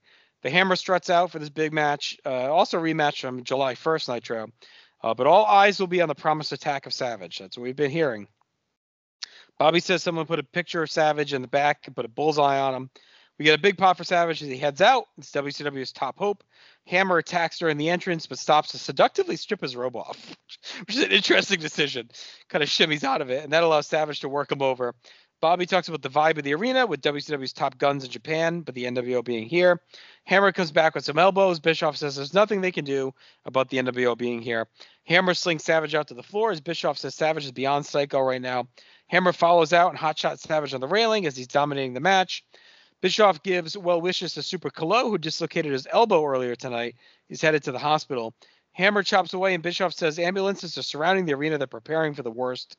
And right on cue, Savage grabs a chair and just smashes Hammer with it. And again, back in the ring to get D Q'd. A weird match. I guess it's just Savage just screwed up, but he basically gets worked over by an over-the-hill Valentine. And then Valentine, and then just uses the chair and gets D Q'd. But I guess his brain is so scrambled. He's so, you know, hyper-focused on Hogan. He's just a mess. So uh, star and three quarter, Marcus, like it was fine. Just odd decision, odd booking. Yeah, I went two on it. Uh, I like how they got right to it. Uh, just like a cool, I don't say old man fight, but mm-hmm. uh, two two vets just really landed in, and, and everything looked really sharp. Uh, you know, even if the match was a little bit rushed, and uh, Savage is de- definitely wrestling a little bit scattered brain. He's got tons of stuff going on with the looming promised attack, and you know, backing out of the Japan date and being uh, the only top star at W C W here. Plus, he's got Liz on the brain, uh, the upcoming title match with Hogan. So there's a ton on Savage's plate, and uh, it definitely makes sense that he would be a little unhinged. and uh, you know, unfocused, uh, which is really saying something for Randy Savage to be exceptionally unfocused uh, and extra chaotic in the ring. So um, I, I did like how uh, you know Bischoff, not to jump too far forward in our timeline, but uh, Bischoff really did a lot of like second guessing the Macho Man, um, which you know I, I, Bischoff's commentary on this night I thought was really subtle. Um, And, yeah, I, I think this match really, really points to that because, uh, you know, for being the only top star at W C W, um, you know, Bischoff definitely, I guess, has some qualms with Savage uh, and, you know, really points out, you know, his psyche and, you know, where's his headspace at and, uh, you know, just stuff like that. So I, I thought that was pretty interesting uh, without being too on the nose. Uh, Chad, how'd you feel? Uh, I went a star and a half for the match. It's uh, a dream match from nineteen eighty-six, maybe not necessarily nineteen ninety-six. Um, I, you know, we we hadn't had many Nitros where hour two started fresh like mm-hmm. this did, where uh, you know we get right to a clean, you know, break right into a match and.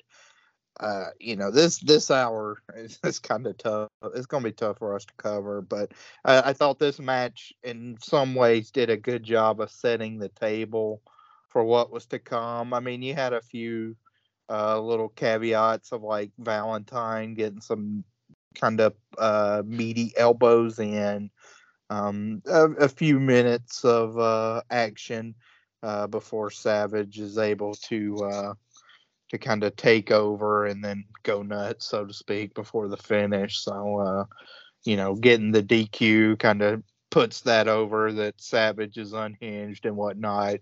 And then that sets up the big angle that's uh, really going to carry us for the rest of the show. Well, here we go. As the N W O pours into the ring as promised, they're all over Savage. Bobby's fretting about them taking over Nitro. We see Elizabeth fretting near the entrance. She runs off as Savage takes an outsider edge and a jackknife. Trash is pouring in the ring. The crowd ain't having it as the N W O struts around. Nash says they're taking over. Giant grabs a mic and congratulates the team, says the N W O takes another one and brings out Hogan with a Michael Buffer-style intro. Hogan hits his uh, civilized line and then smacks Savage as the outsiders hold him. Hogan drops uh, the leg on him twice as the medical staff has brought out a stretcher. The N W O celebrates... Uh, and then continue to batter Savage, who's trying to get to his feet. Nash pulls out a Slim Jim and whips Savage with it. Hogan says used to being in Hollywood, but the bright lights are shining off Nacho Man's bald head is too much. And he'll help Savage out because he's an artiste, and anything less would be uncivilized. They spray black paint all over Savage's bald spot, and Nash gives a Cy Sperling shout-out as the outsiders make a beeline for the commentary booth. Heenan and Today take off, but Nash grabs Bischoff and forces him into his seat to join them on commentary. Hall tells Bischoff to do his job, and the rest of the N W O circle around as Hall brings out their newest member, Ted DiBiase's head of security, Vincent, a name known to all fans. And, of course, it's uh, Virgil. Hogan tells Bischoff, uh, is, says Bischoff is hanging with the N W O tonight as Vincent greets everyone and then smacks Bischoff in the shoulders. We get a loud Virgil chant from the crowd as Nash says they can take over basketball now with the Giant, and that his brother-in-law tells him Alabama football and NASCAR are the only things worth watching. Uh, and that is that, says Bischoff sends us to break. So, Chad, what did you think of this initial start to the N W O takeover, the way, when, the way they went about it? I will say I like that they said that they were going to do it, and then they did it. Like, it wasn't a swerve. Yeah. It wasn't a tease. Like, they said they're going to come out and beat the shit out of them, and they came out and beat the shit out of them, which I appreciated. I thought it was, like, it was well done on that level. Yeah, we talked about that. Like, besides the N W O sting, anything that they've promised, they've delivered mm-hmm. exactly what they've said so far. So you, it, it's good that that, that gives uh, good capital that, you know, these hills mean business. Um, and, uh, I mean, just a ton of ton of mayhem here. Like, I mean, between Giant with the microphone, uh, the big beatdown, Savage, Elizabeth being shown in the entranceway. You continue that. Hogan comes out. I thought this was probably one of the better Hogan promos we've seen again. I mean, he's been killing it. He is very detestable during this whole segment. Mm-hmm. Uh, still putting over that civilized line. you know, him talking about Macho's bald head is pretty hilarious. And so, like, just, I mean, it, it's, it's, it's just good stuff because it's him as a heel, but it's, it was the problem that he had, like, in April is this baby face that, like, he's so washed out and burned out, but, like, everybody was in on the joke except for Hogan, and he took himself too serious. Like, him using these, like, lines like bald head and Macho shows some, like, shocking self-awareness for Hogan, you know, that, like, I mean, he knows that line is, like, very ironic, but he uses it anyway. Uh, the spray paint of Macho's hair was well done. Nash yelling, like, Sterling, eat your heart out was funny. Um, and then they invade the announce booth. I love, I mean, the clip of Bobby fleeing the announce booth always is good. Um, and, and the thing with Vincent, uh, you know, I, on one hand, it's like, wow, like, this was alarming to think that, all right, this is September twenty-third. Vincent is kind of what our seventh official member of the mm-hmm. W W O. We still got Sting, bogus Sting, wherever you land with him there. So there's eight guys that could be around this group at any one time, whereas just one month earlier, they were only at three. So they more than doubled in a month. So they are expanding pretty quickly here. Um, so that, that's one thing to keep track of. But, uh, I mean, the way Vincent was introduced, I thought was... I don't know. I mean, is, is it a, I mean, of course, like, he's named Vincent because you know why. And is that a cheap shot? Maybe. But I thought it was done well, mm-hmm. and that this was kind of just like an also ran type thing. Um, and that again shows, like, if you're comparing cheap shots for cheap shots, W C W is just dominating right now because, like, the problems we talked about with the Ross promo and what the objective was, and then beyond the fact that main events their show, like, that is your lasting image, mm-hmm. is this fake razor coming out and right. you know, that happening, whereas here, you know, we know this is Virgil, we know he's named Vincent as a dig at Vince McMahon, but they just bring him out and him saying, like, he's te- head of security and reunited with DiBiase. Like, there's all that history there that still works. Like, it's it's nostalgia fueled, but still feels new and in a cutting edge way uh, that they're presenting it. So I still, I mean, this again was another slam dunk segment for me. He's whipping him with a Slim Jim. I love, I love this beatdown, man. It's so cool. I love that the N W O called their shot. They said what they were gonna do, and they did it. And it adds a certain, I think, street cred uh, to the the gang dy- dynamic that the N W O has uh, before they really blow up in size. And I felt like there was a heightened sense of danger um, when you added six into the mix now. Um, like there, there's just a certain almost ruthlessness, uh, that Six, Hall, and Nash all together have, mm-hmm. um, that, you know, it's, it's hard to pinpoint exactly what it is, but, uh, yeah, they just feel more dangerous, um, and, and more ruthless, uh, whenever those three are involved. Um, Hogan really feels like he has figured out exactly what this Hollywood Hogan character is supposed to be. I mean, he doesn't miss all night, uh, whether he's doing commentary or he's cutting promos into the camera or it's on the live mic, whatever it is. Uh, Hogan is on fire on this show. Uh, you know, I love that Savage, like, very sympathetic here. Like, how how can you get, like, more sympathy on Randy Savage, multiple time world champion, uh, you know, Hall of Famer before Hall of Fame was really a thing at the time. Like, Randy Savage is a household name. Um, how can you possibly get more sympathy onto him? And they do it with all the stuff with Liz, with everybody going to Japan, with him staying behind, um, and doing this beatdown at the top of hour two. Uh, it really felt dire. Um, you know, I don't know if an Empire Strikes Back kind of comparison is is appropriate, but uh-huh. I mean, this this feels like, oh man, like N W O is up, and it's it's not close. Uh, they just blew this ball game wide open. So uh, this is like a ten out of ten segment for me. I love the commitment to the execution. There is literally no hope for W C W here. The N W O is too unified. They're too strong, too powerful. And uh, with the addition of the new members, uh, even Vincent, um, they're still staying fresh every week and doing something new and creative. And in my in my little uh, you know fantasy brain, Uh, I wish that Vincent was actually Ice Train. I think that Ice Train would have been such a better fit in this role. And then now, uh, a couple of years ago, we learned that this was supposed to be the Godfather spot. Um, oh, really? I yeah. Yep. Yep. Godfather was going to jump ship. Uh, he was a free agent.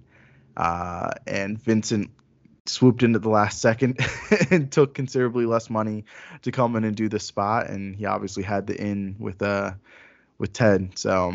Uh, yeah, we missed out on a, a a cool new member of the N W O with uh, Godfather. It would have been interesting. All right, so we got a bunch going on here, you guys. Over the next few seconds, just jump in if you want to jump in. All right, I'm just gonna keep going. There's a lot to get through here.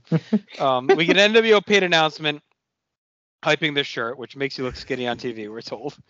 Uh, after break, Hall and Nash are on the mic. Giant size. Giant mention that. Buy this shirt.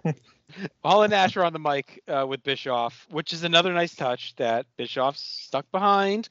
He had the intel of a new member. Like, what's going on? Bischoff seems a little, little too in the know of the N W O. Uh, six. Also, minutes- yeah. Real quick, like Hall and Nash being there on commentary, like.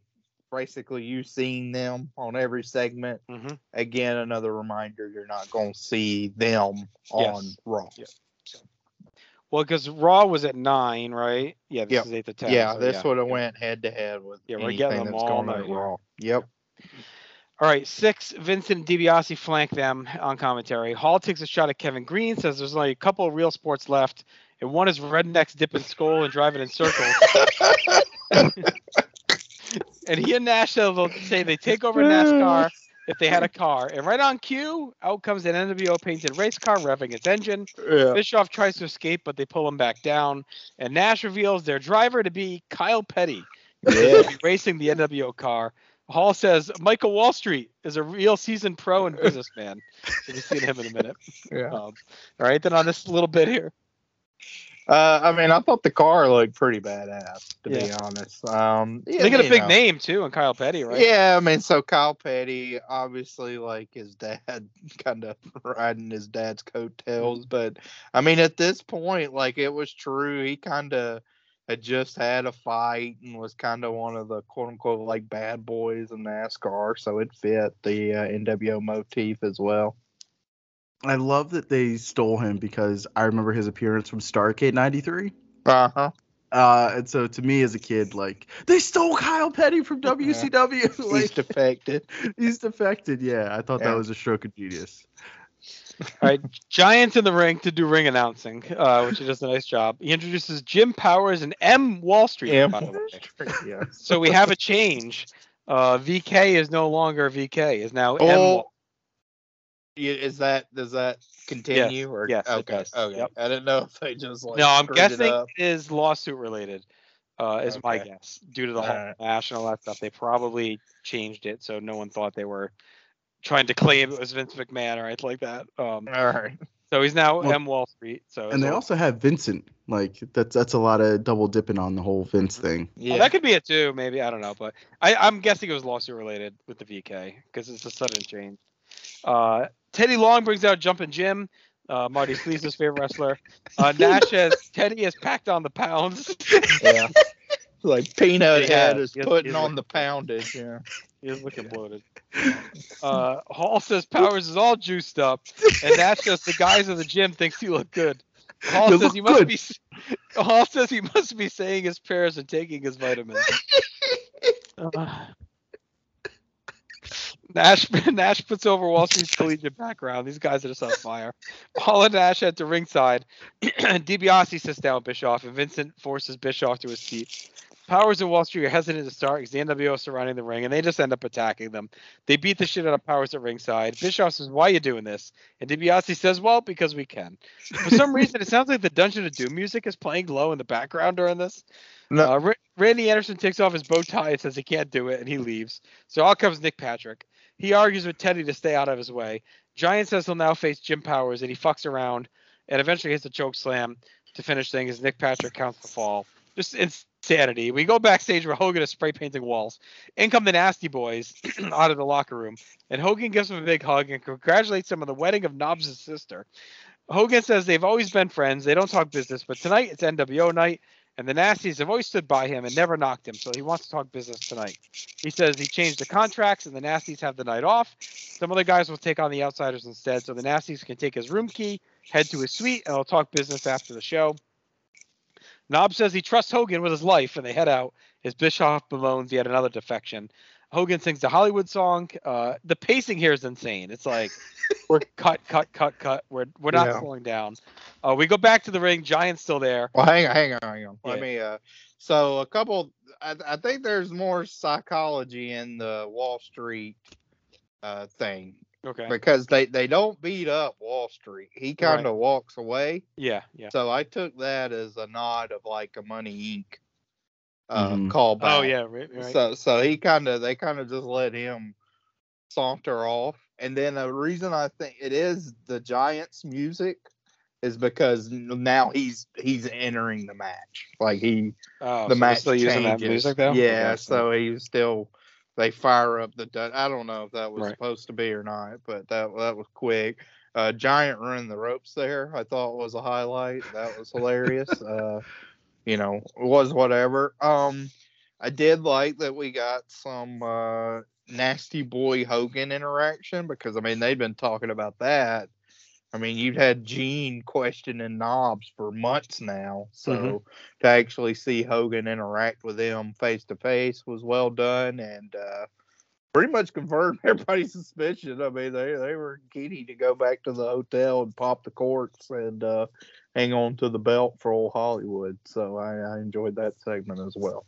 My only it, issue with Hogan sometimes is he's like so convoluted in explaining this stuff. Like he he takes all these weird twists and turns in his words. Um, And like he's like he almost talks before he knows what he wants to say, and then he says it again. Vince does it too a little bit uh, later on. I don't know. It's it's a minor nitpick, but I'm not not questioning Hogan's promo skills. It's sometimes he's like going too fast, and like you can't follow exactly what he's saying.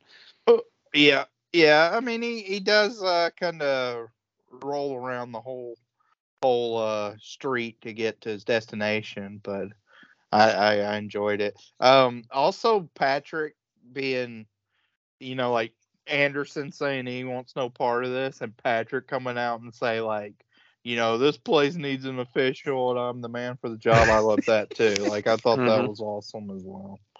Yeah.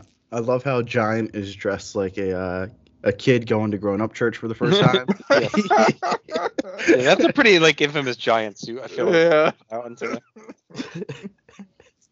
yeah. Uh, I love uh, Hogan in the hallway felt like, uh, like Joker in the eighty-nine Batman, like going yeah. through the hallway, spray yeah. painting stuff and defacing property.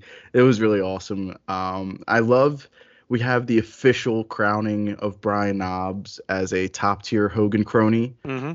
uh, that's really awesome. Nobbs, by extension, I think is uh, you know maybe maybe down a couple branches, but uh, or sags, uh, not not too far off. It's cool that. Uh, Hollywood Hogan hands them the belt is like collateral, like here, take care of this. Mm-hmm. it's uh yeah, just such a, a sign of good faith. Like, hey, like we're serious, we're not gonna jump you guys at the hotel, like, you know, we we wanna talk business with you. Uh so I thought that was pretty cool and that the camera caught up to see that interaction. Uh Jimmy, you're looking good. You look good. Taking his vitamins. What an awesome like ten minutes. Yeah, this was on fire. I don't even know if it was ten minutes, might have been shorter, but good grief. So much is happening and um uh, I I love it. And Nick Patrick too. Oh man, yeah. I, this is my bag. I, I love this completely. Yeah. Him arguing with Teddy was pretty good. I, I enjoyed that. Get out of my way. I'm not in your way. yeah. All right, Giant's in the ring. Hogan's at the announce table. Uh, he's wearing Savage's hat. Uh, they put it on Bischoff. He shook. And they said, what did you do with Savage? As they go back to the ring. Uh, our next match is Hacksaw Jim Duggan taking on Six. Hall gives some platitudes on Duggan as Nash makes an ugly joke.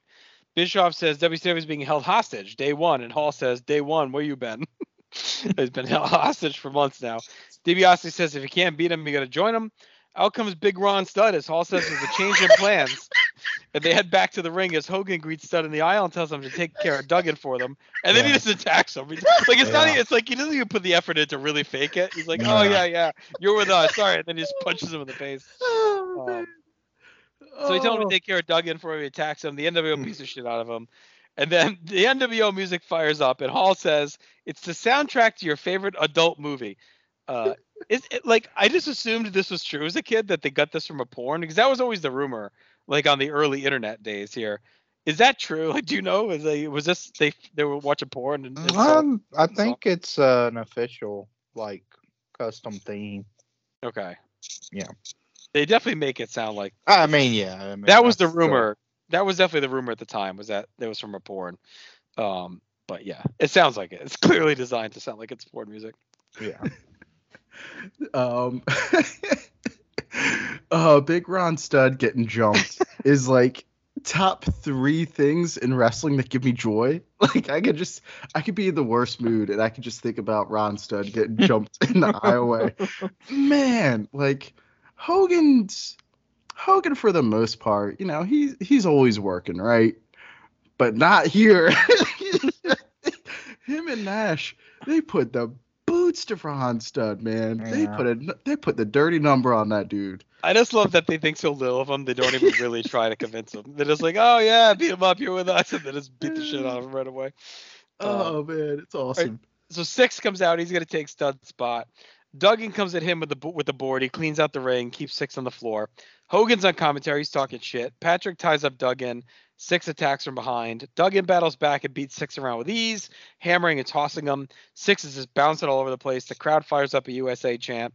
Hogan hints at talking to Duggan about joining as he's just bruising up Six.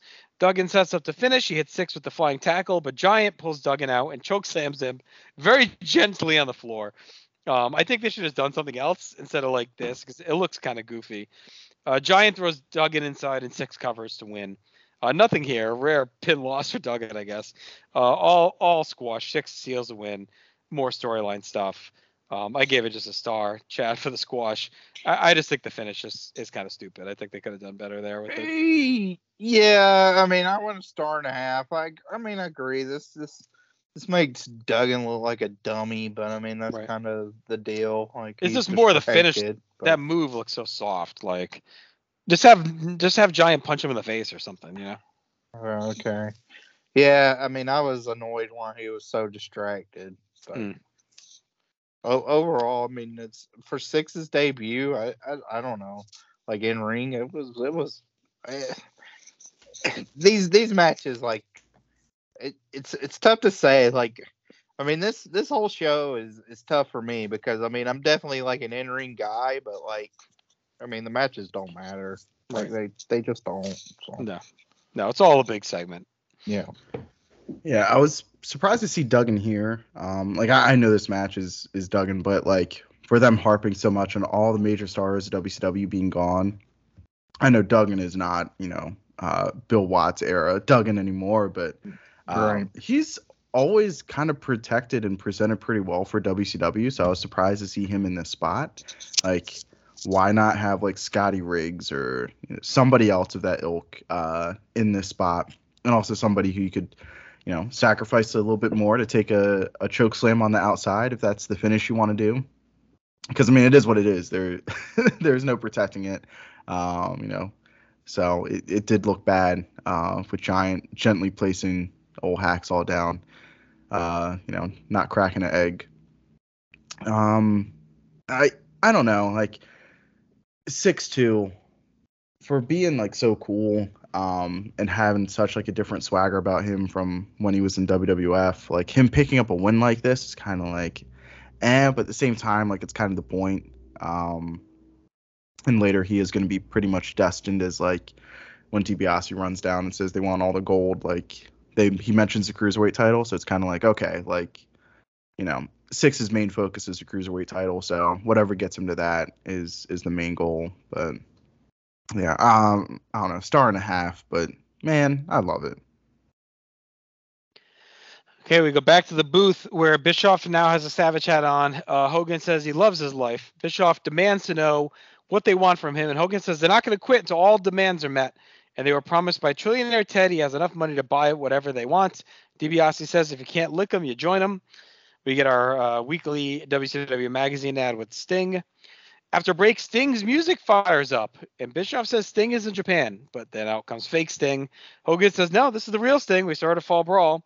Bischoff says W C W fell for it once, but never again. Fake Sting comes out to face his opponent, Bo LeDoux. Fake Sting gets in the ring. Nick Patrick's still a ref. Giant's still doing intros and patrolling ringside. DiBiase and Hogan are going on, talking over and being unstoppable uh, as Fake Sting mimics all Sting's mannerisms. Bischoff says the N W O brought LeDoux with them, and DiBiase mocks his physique. Hogan wonders if W C W's getting beat up over in Japan as well. Fake Sting easily works through LeDoux, pretty much aping Sting's offense as the crowd chants, we want Sting.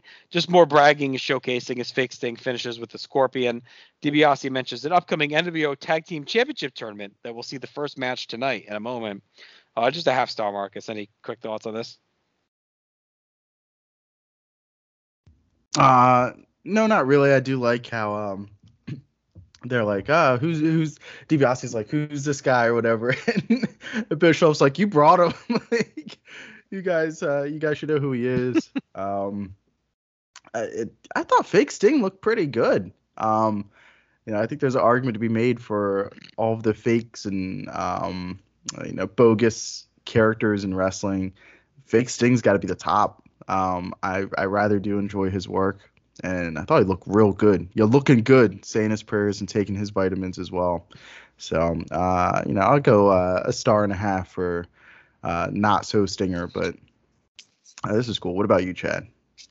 Yeah, half star. I mean, it's a squash, but uh, I, I enjoyed this. I thought the fact that like they basically brought this jobber out to get crushed by Sting was humorous. Uh, once Sting's music fires up, there's like a split second where the crowd gets worked and mm-hmm. thinks it is the real Sting.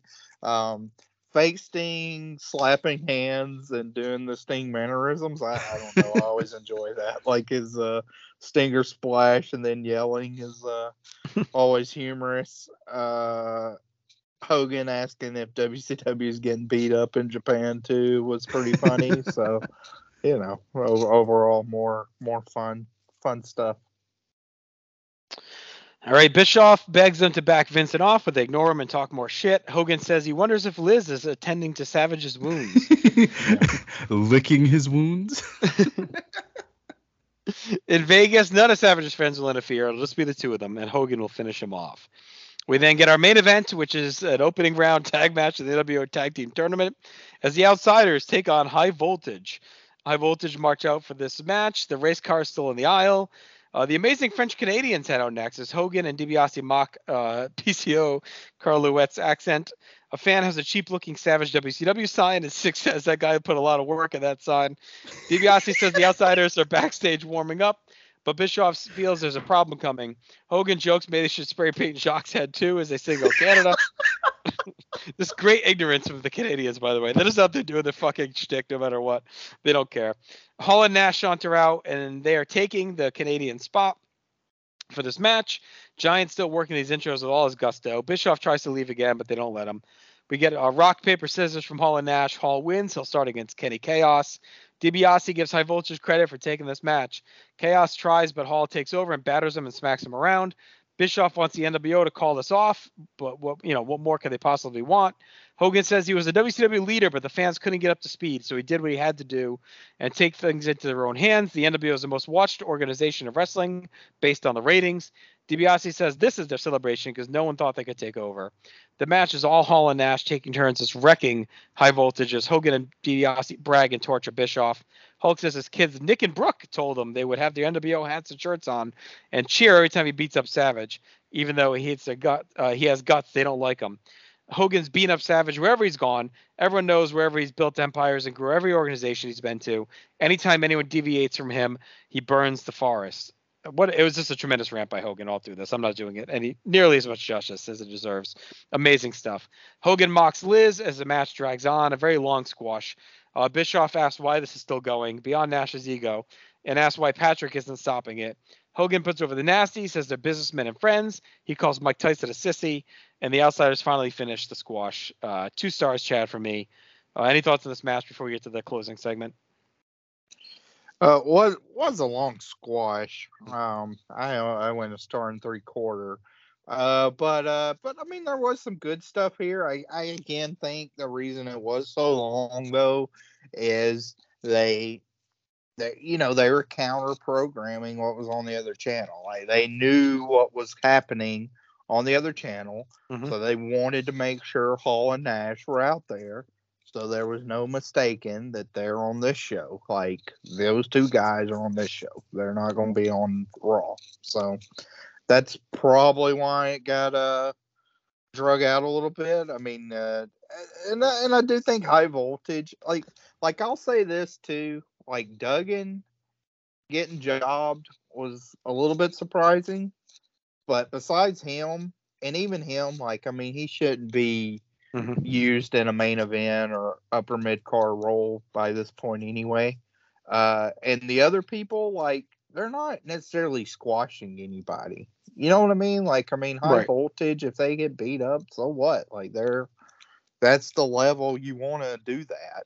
Mm-hmm. Unfortunately, that's the level of who would be celebrating Marrow's tag team win on the other channel. But, yes. you know, but, you know, it wasn't like this was Jericho or, you know, Rey Mysterio in an actual match getting squashed, or any of the the baby faces, Eddie Guerrero. You know, there's people on the roster that they could have kind of dominated in this hour, and it would have been eh, a little shaky booking-wise, and none, none of that happened here. Ron Studd, Jim Duggan, High Voltage, all that's fine.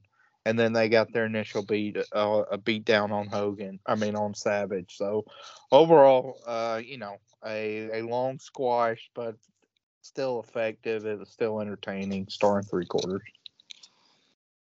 Yeah, I have that in my notes, too, is that in the second hour, you know, whoever's call, whoever's call this was, they did a really good job picking the pawns for the second hour to be fed to the N W O.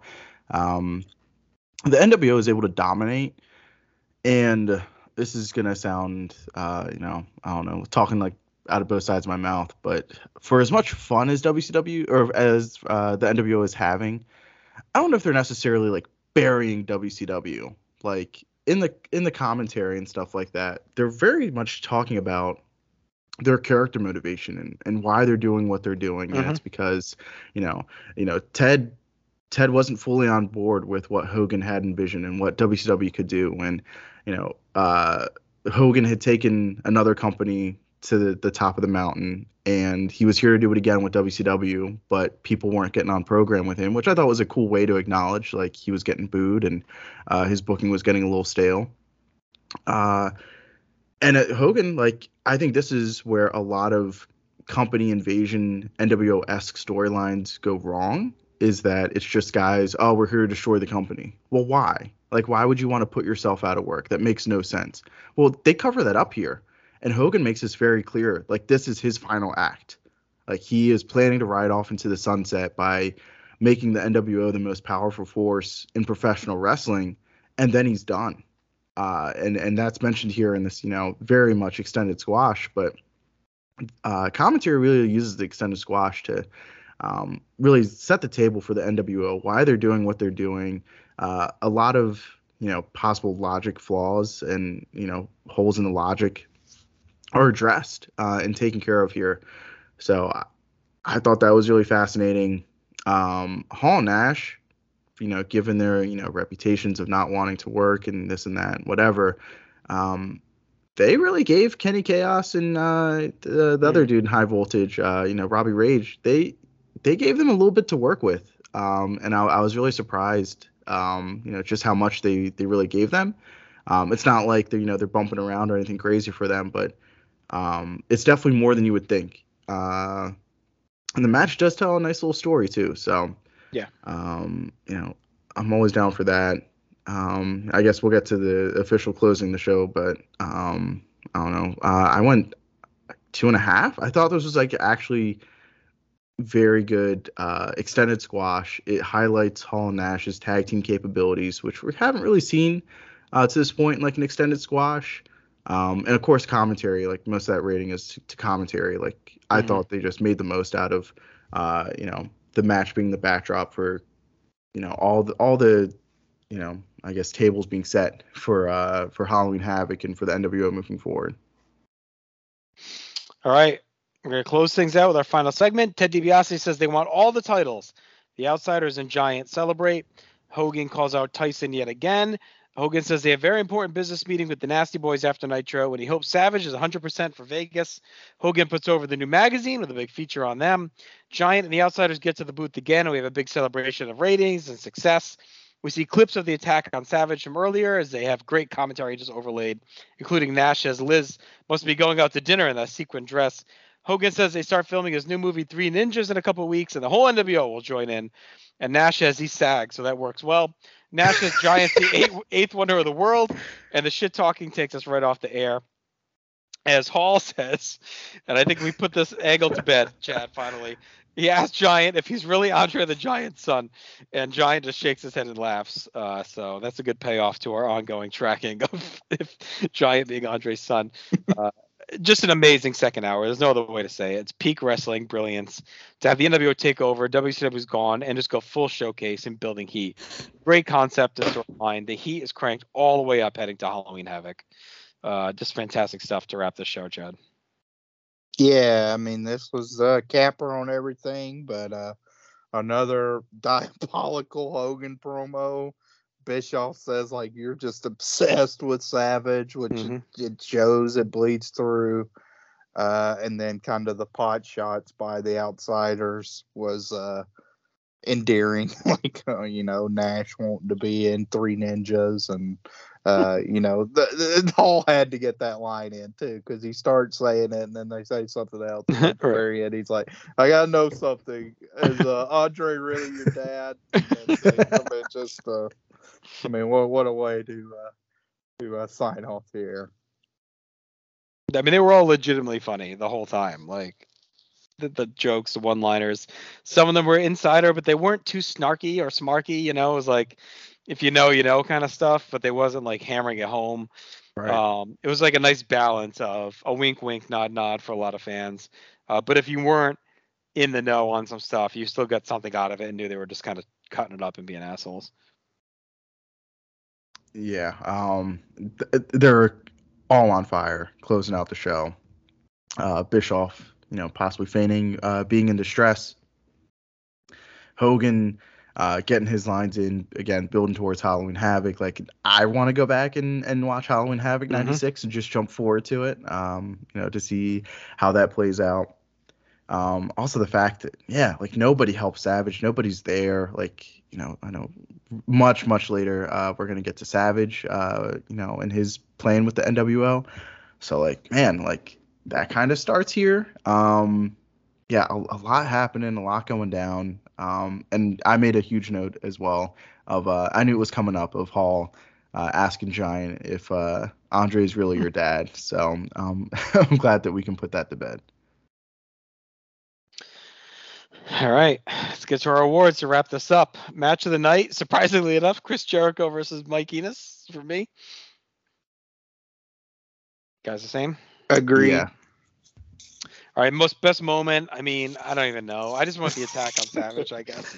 Yeah. Really the whole last forty-five minutes, but yeah, I mean it's it's uh it's a, like a bottle episode, uh, the second hour, but uh, I'm I'm fine going with the attack on Savage to set everything off.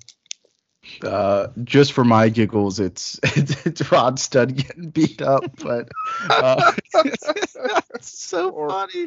Poor oh, Rod Studd, so buddy. Oh man! Uh, also a Turnbuckle Championship Wrestling legend, so him and the Stalker. All right, M V P. I, I mean, I just went the N W O. I, I mean, I don't know how you parsed it out beyond that. Yeah, I mean, I I would lean Hogan, but um, I I think. The whole N W O was, they were all great for sure. Yeah, a group award seems fitting. All right, I didn't know any of the commentary lines. I mean, the whole freaking last hour was just we, we pretty much nailed it all. Yeah, I think uh, I think you actually mentioned them all in your uh, when you talked about it. I mean, I did love Larry saying silver medalist. He's a loser. He couldn't even win gold. That was good. Uh, Nash saying two things in life worth watching: Alabama football and NASCAR racing. I know a lot of people that would agree with that. Uh, sadly. Uh, and then, uh, yeah, I mean, I think the big one's Hall. Uh, I got to know something. Is Andre really your dad? Like that, that's just, I mean, because that's something that's been going on for years. And again, for them to like blow it off the way they did was uh, humorous. Um, all right. Uh, I, I mean, shockingly enough, there's really no shots fired at all through this. I mean, there are, but not really. Yeah. I mean, are you going to say Vincent or no? Like, just yeah, because yeah, right. he's a I'll, character. I'll, yeah, I guess. But, um, Uh, debuts were Vincent and Bo Ledoux. uh, I don't know if Kyle Petty counts. You know, Kyle I don't. Well, we didn't actually see him, and I don't know if we'll see Bo again either. But yeah, we'll All right, see. We'll put them all down. Uh, dropped angles. I'm going. I mean, do we consider Giant as Andre's son dropped? Yeah, I think that's it? it. That's it. Yeah, but is it really dropped? If it ends, they wrapped it. Yeah, I mean, they didn't. They they. I guess concluded that right? it was not. Right. Yeah. yeah. So it's not really dropped. Okay. Right. All right. Final grade. Um, I, I, like talking through, it feels like I'm low, but I just the first hour to me was was shaky. Like we didn't really have. I, I think the lack of the W C W guys did hurt in ways. Um, and and a lot of those matches didn't really connect. Uh. Outside of the Jericho Enos to me, I, I didn't. I couldn't get into the tag. I thought the finish was wonky, uh, so I ended up going on seven and a half out of ten. And a lot of that is carried in the back end of that forty-five minutes. Probably a little low. I could maybe be swayed depending on you guys how you guys go. But what do you guys have? I went eight. I mean, I, I think it's a great episode. I think it's tough to uh, go maybe beyond that when there's not like a great match. I mean, right. that may be like my uh, in-ring bias showing. But as far as the concept, I mean, this has happened three times now where you had the lawn dart episode. Uh, you had the giant turn episode just like three weeks before this, the nine two Nitro. And then this Nitro, like those three Nitros in the past mm, ten weeks of television are mm-hmm. some of the most like revolutionary wrestling television programs that in history up to that point. And I mean, they've done three of them. Like, I mean, you take like the best Memphis episodes and there's been some great chaotic Memphis wrestling. Um, you know, you got the, uh, The Mid-South where Ted DiBiase turns face, you know, mm. with Ric Flair. Like there's some there's some great episodes that are angle driven like this one is. But to string together and and that's not even included. I mean, the other Nitros have been at worst good. Like and so I mean the stuff surrounding it's been good too. I, I mean this is just a slam dunk all-time run. It really is. I mean you watch these episodes twenty-six years or whatever later, and they're entertaining. I mean, as we're talking right now, Ron Studd just walked out on his entranceway on my screen and was getting blocked by Hogan. I mean, it's it's just it's it's it's timeless, classic, great wrestling, um, and just amazing angles, big stars, stuff coming together. Um, it's incredible. So yeah, uh, eight out of ten, great show. Yeah, um, hour one, I don't know, like, if this was War, is it replacement level, is it below? It's probably mm-hmm. below for what Nitro has been, but it, it very much uh, played into the episodic nature of Nitro, and it's really what wrestling television should be. They told you, uh, you know, a week ago, hey, top stars aren't going to be here, um, and they they presented hour one like so. Um, it did not have a lot of top stars. Mm-hmm. Uh, it was really carried by the tag team title match. You know, um, N W O takes over f- for the complete second hour. Um, I went eight and a half. Um, you know, maybe on a different day I could go ten out of ten. Um, but yeah, it, you don't watch a show necessarily for the matches. Um, Chad, I'm glad you pointed out W C W has now done this three times, uh, taking risks with the N W O, taking over the show, making good on their promise. Um, and it makes for really entertaining television. And it's hard to have a good babyface comeback uh, in any story if they're not knocked down. And we're seeing W C W be knocked down. And we're not seeing their comeback be rushed at all.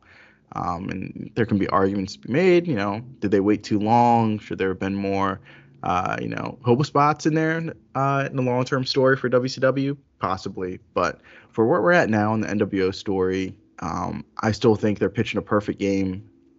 And it's amazing that we've seen this template, you know, twenty-six years ago, and the risks that W C W takes, uh, committing whole episodes to tell this story and making it entertaining television. And for every Nexus we've had, for every Bullet Club invasion we've had, um, you name the stable, no company has committed this kind of programming and the kind of resources to telling a story and creating this sense of, of dire need and desperation um, like the N W O has here. And it, it really is like fascinating to me um, that it hasn't been replicated to this extent. Um, so yeah, for that, it's, it's eight and a half. It's my favorite episode of Nitro. I could probably quote, quote it word for word. Uh, J T, you did a wonderful job catching all the commentary lines. Uh, and Chad, what a surprise that you were here, uh, for my favorite Nitro. Uh, did not expect that. So that was really cool. Um, you know, it... I'll, I'll say, I, I think it's more memorable watching. Okay. That was going to be my question. There. Yeah. Like, and, and a lot has to do with my mindset too. Like, I mean, I was ten, so I can still remember mm-hmm. a few things, but not like it's, it's, it's crazy that, uh, this is the last Nitro I'm at before the January fifth, nineteen ninety-eight Nitro at the Georgia Dome. And like, I can remember that one much more vividly. Uh, and then, of course, like July sixth, ninety-eight, way, you know, that's a seminal moment in my life, much less like wrestling fandom. Um, but this one, like, I remember being there, but it's more like I remember Nash's like red outfit, like his uh, red uh, suit and how tall he looked when he came like ringside. Uh, and I remember like Savage and Greg Valentine. My dad marked out for Greg Valentine. Um, this is also, I know they, uh, had the Diamond Dallas Page, uh, like diamond shirt that they were selling. I know I've referenced that before, but that was happening, um, because I know someone in our crew bought that. So that was like a tip off to me that he was gaining some momentum. Mm. Um, But yeah, I mean, like rewatching this one, it's one that like I recall it now more on T V than being there live in of itself.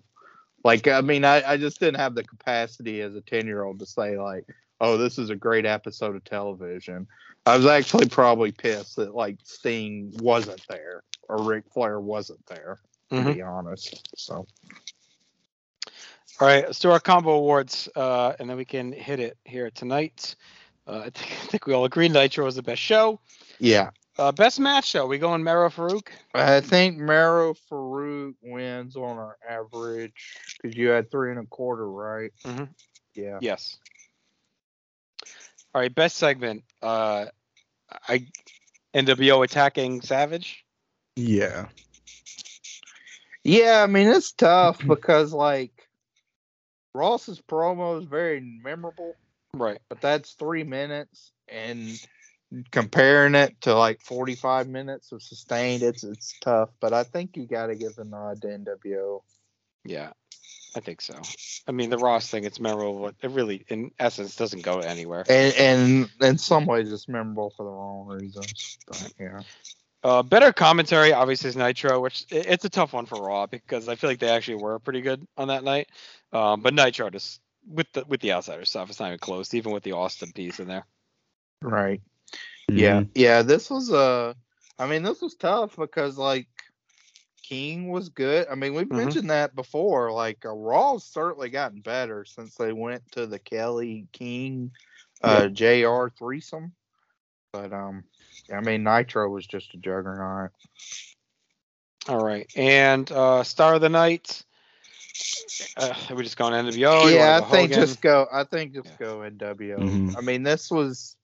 This might be like the most complete they feel from mm-hmm. member one through like eight. I mean, everybody here served a role, and the big guys were interacting with everyone, which we'll see when that stops too. You know, like where you have, oh, like Dennis Rodman's going to be with us and he's getting out of the limo. Well, we got to only make the A team, you know, be, right. be the ones in the picture, not, you know, Michael Wall Street or whatever. Yeah, and I think it's coming to uh, we're not quite there yet, but we're um I feel like in the coming weeks we're going to start to see it more and more, the crowd constantly being distracted and looking to the aisle and stuff like mm-hmm. It's going to start taking over some of these shows soon too, so I'm really curious what the tipping point is where the honeymoon ends for the N W O. um Because, like, everything, like Marcus said, is kind of perfect game stuff. Yeah, that's, I mean, I think that's the distinction. Like, I can't, I couldn't, it's so tough because, I mean, eventually, like, I mean, because you will say, like, I mean, you know, like, when I think, like, should, when should N W O, like, when's it ran its course? Like, I would say, oh, Starrcade ninety-seven, like, mm-hmm. just right now. But, I mean, they're obviously going to have misses from now right. till then. Oh, yeah. But it's, like, when, that'll be the first, like, when do we think, like, okay, like, not everything is perfect. Right.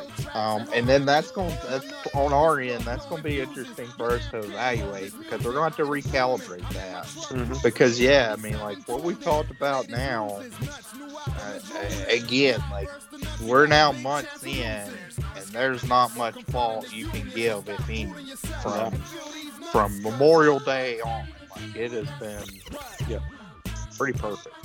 Yeah. All right, Marcus, thanks for joining us. Appreciate uh, you popping in oh, here for ratings. A pretty big night. Oh, right, ratings. So, uh, yeah, so um, it's Nitro, but Raw actually is down. Mm-hmm. It's kind of crazy off of a pay-per-view.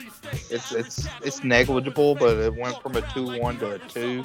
two's a very low rating. It equals the lowest rating they've had since we've started. So they're they're they're kind of at the pits. I mean, Nitro was strong. It's three four. They had been at a three seven the past couple of weeks, but still, you know, three four versus two. They're they're dominating. Okay. Uh, all right. So that's that. We'll be back in two weeks' time. We will be tackling uh, the next installment of television, and that'll be the nine thirty Raw and nine thirty Nitro as we inch toward, uh, believe it or not, actually, we have a W W F pay-per-view before W C W, so we'll be doing Buried Alive. It's coming up sooner than Halloween Havoc, so we got a lot of T V left for Halloween Havoc. We still have four Nitros, so a lot of work to get through uh, to get there, so we'll see how they sustain. Uh, again, Marcus, thank you for joining us. Uh, Chad, I'll talk to you in a couple weeks. Smell the napalm, and everyone take care.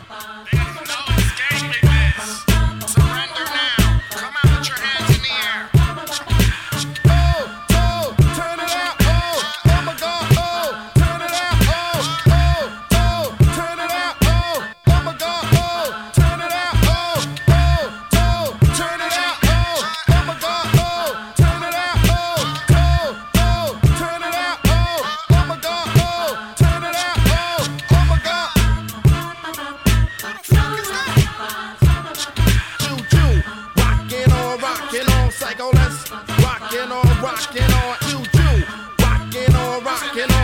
let's rockin' on, rockin' on, you, you, rockin' on, rockin' on, psycho,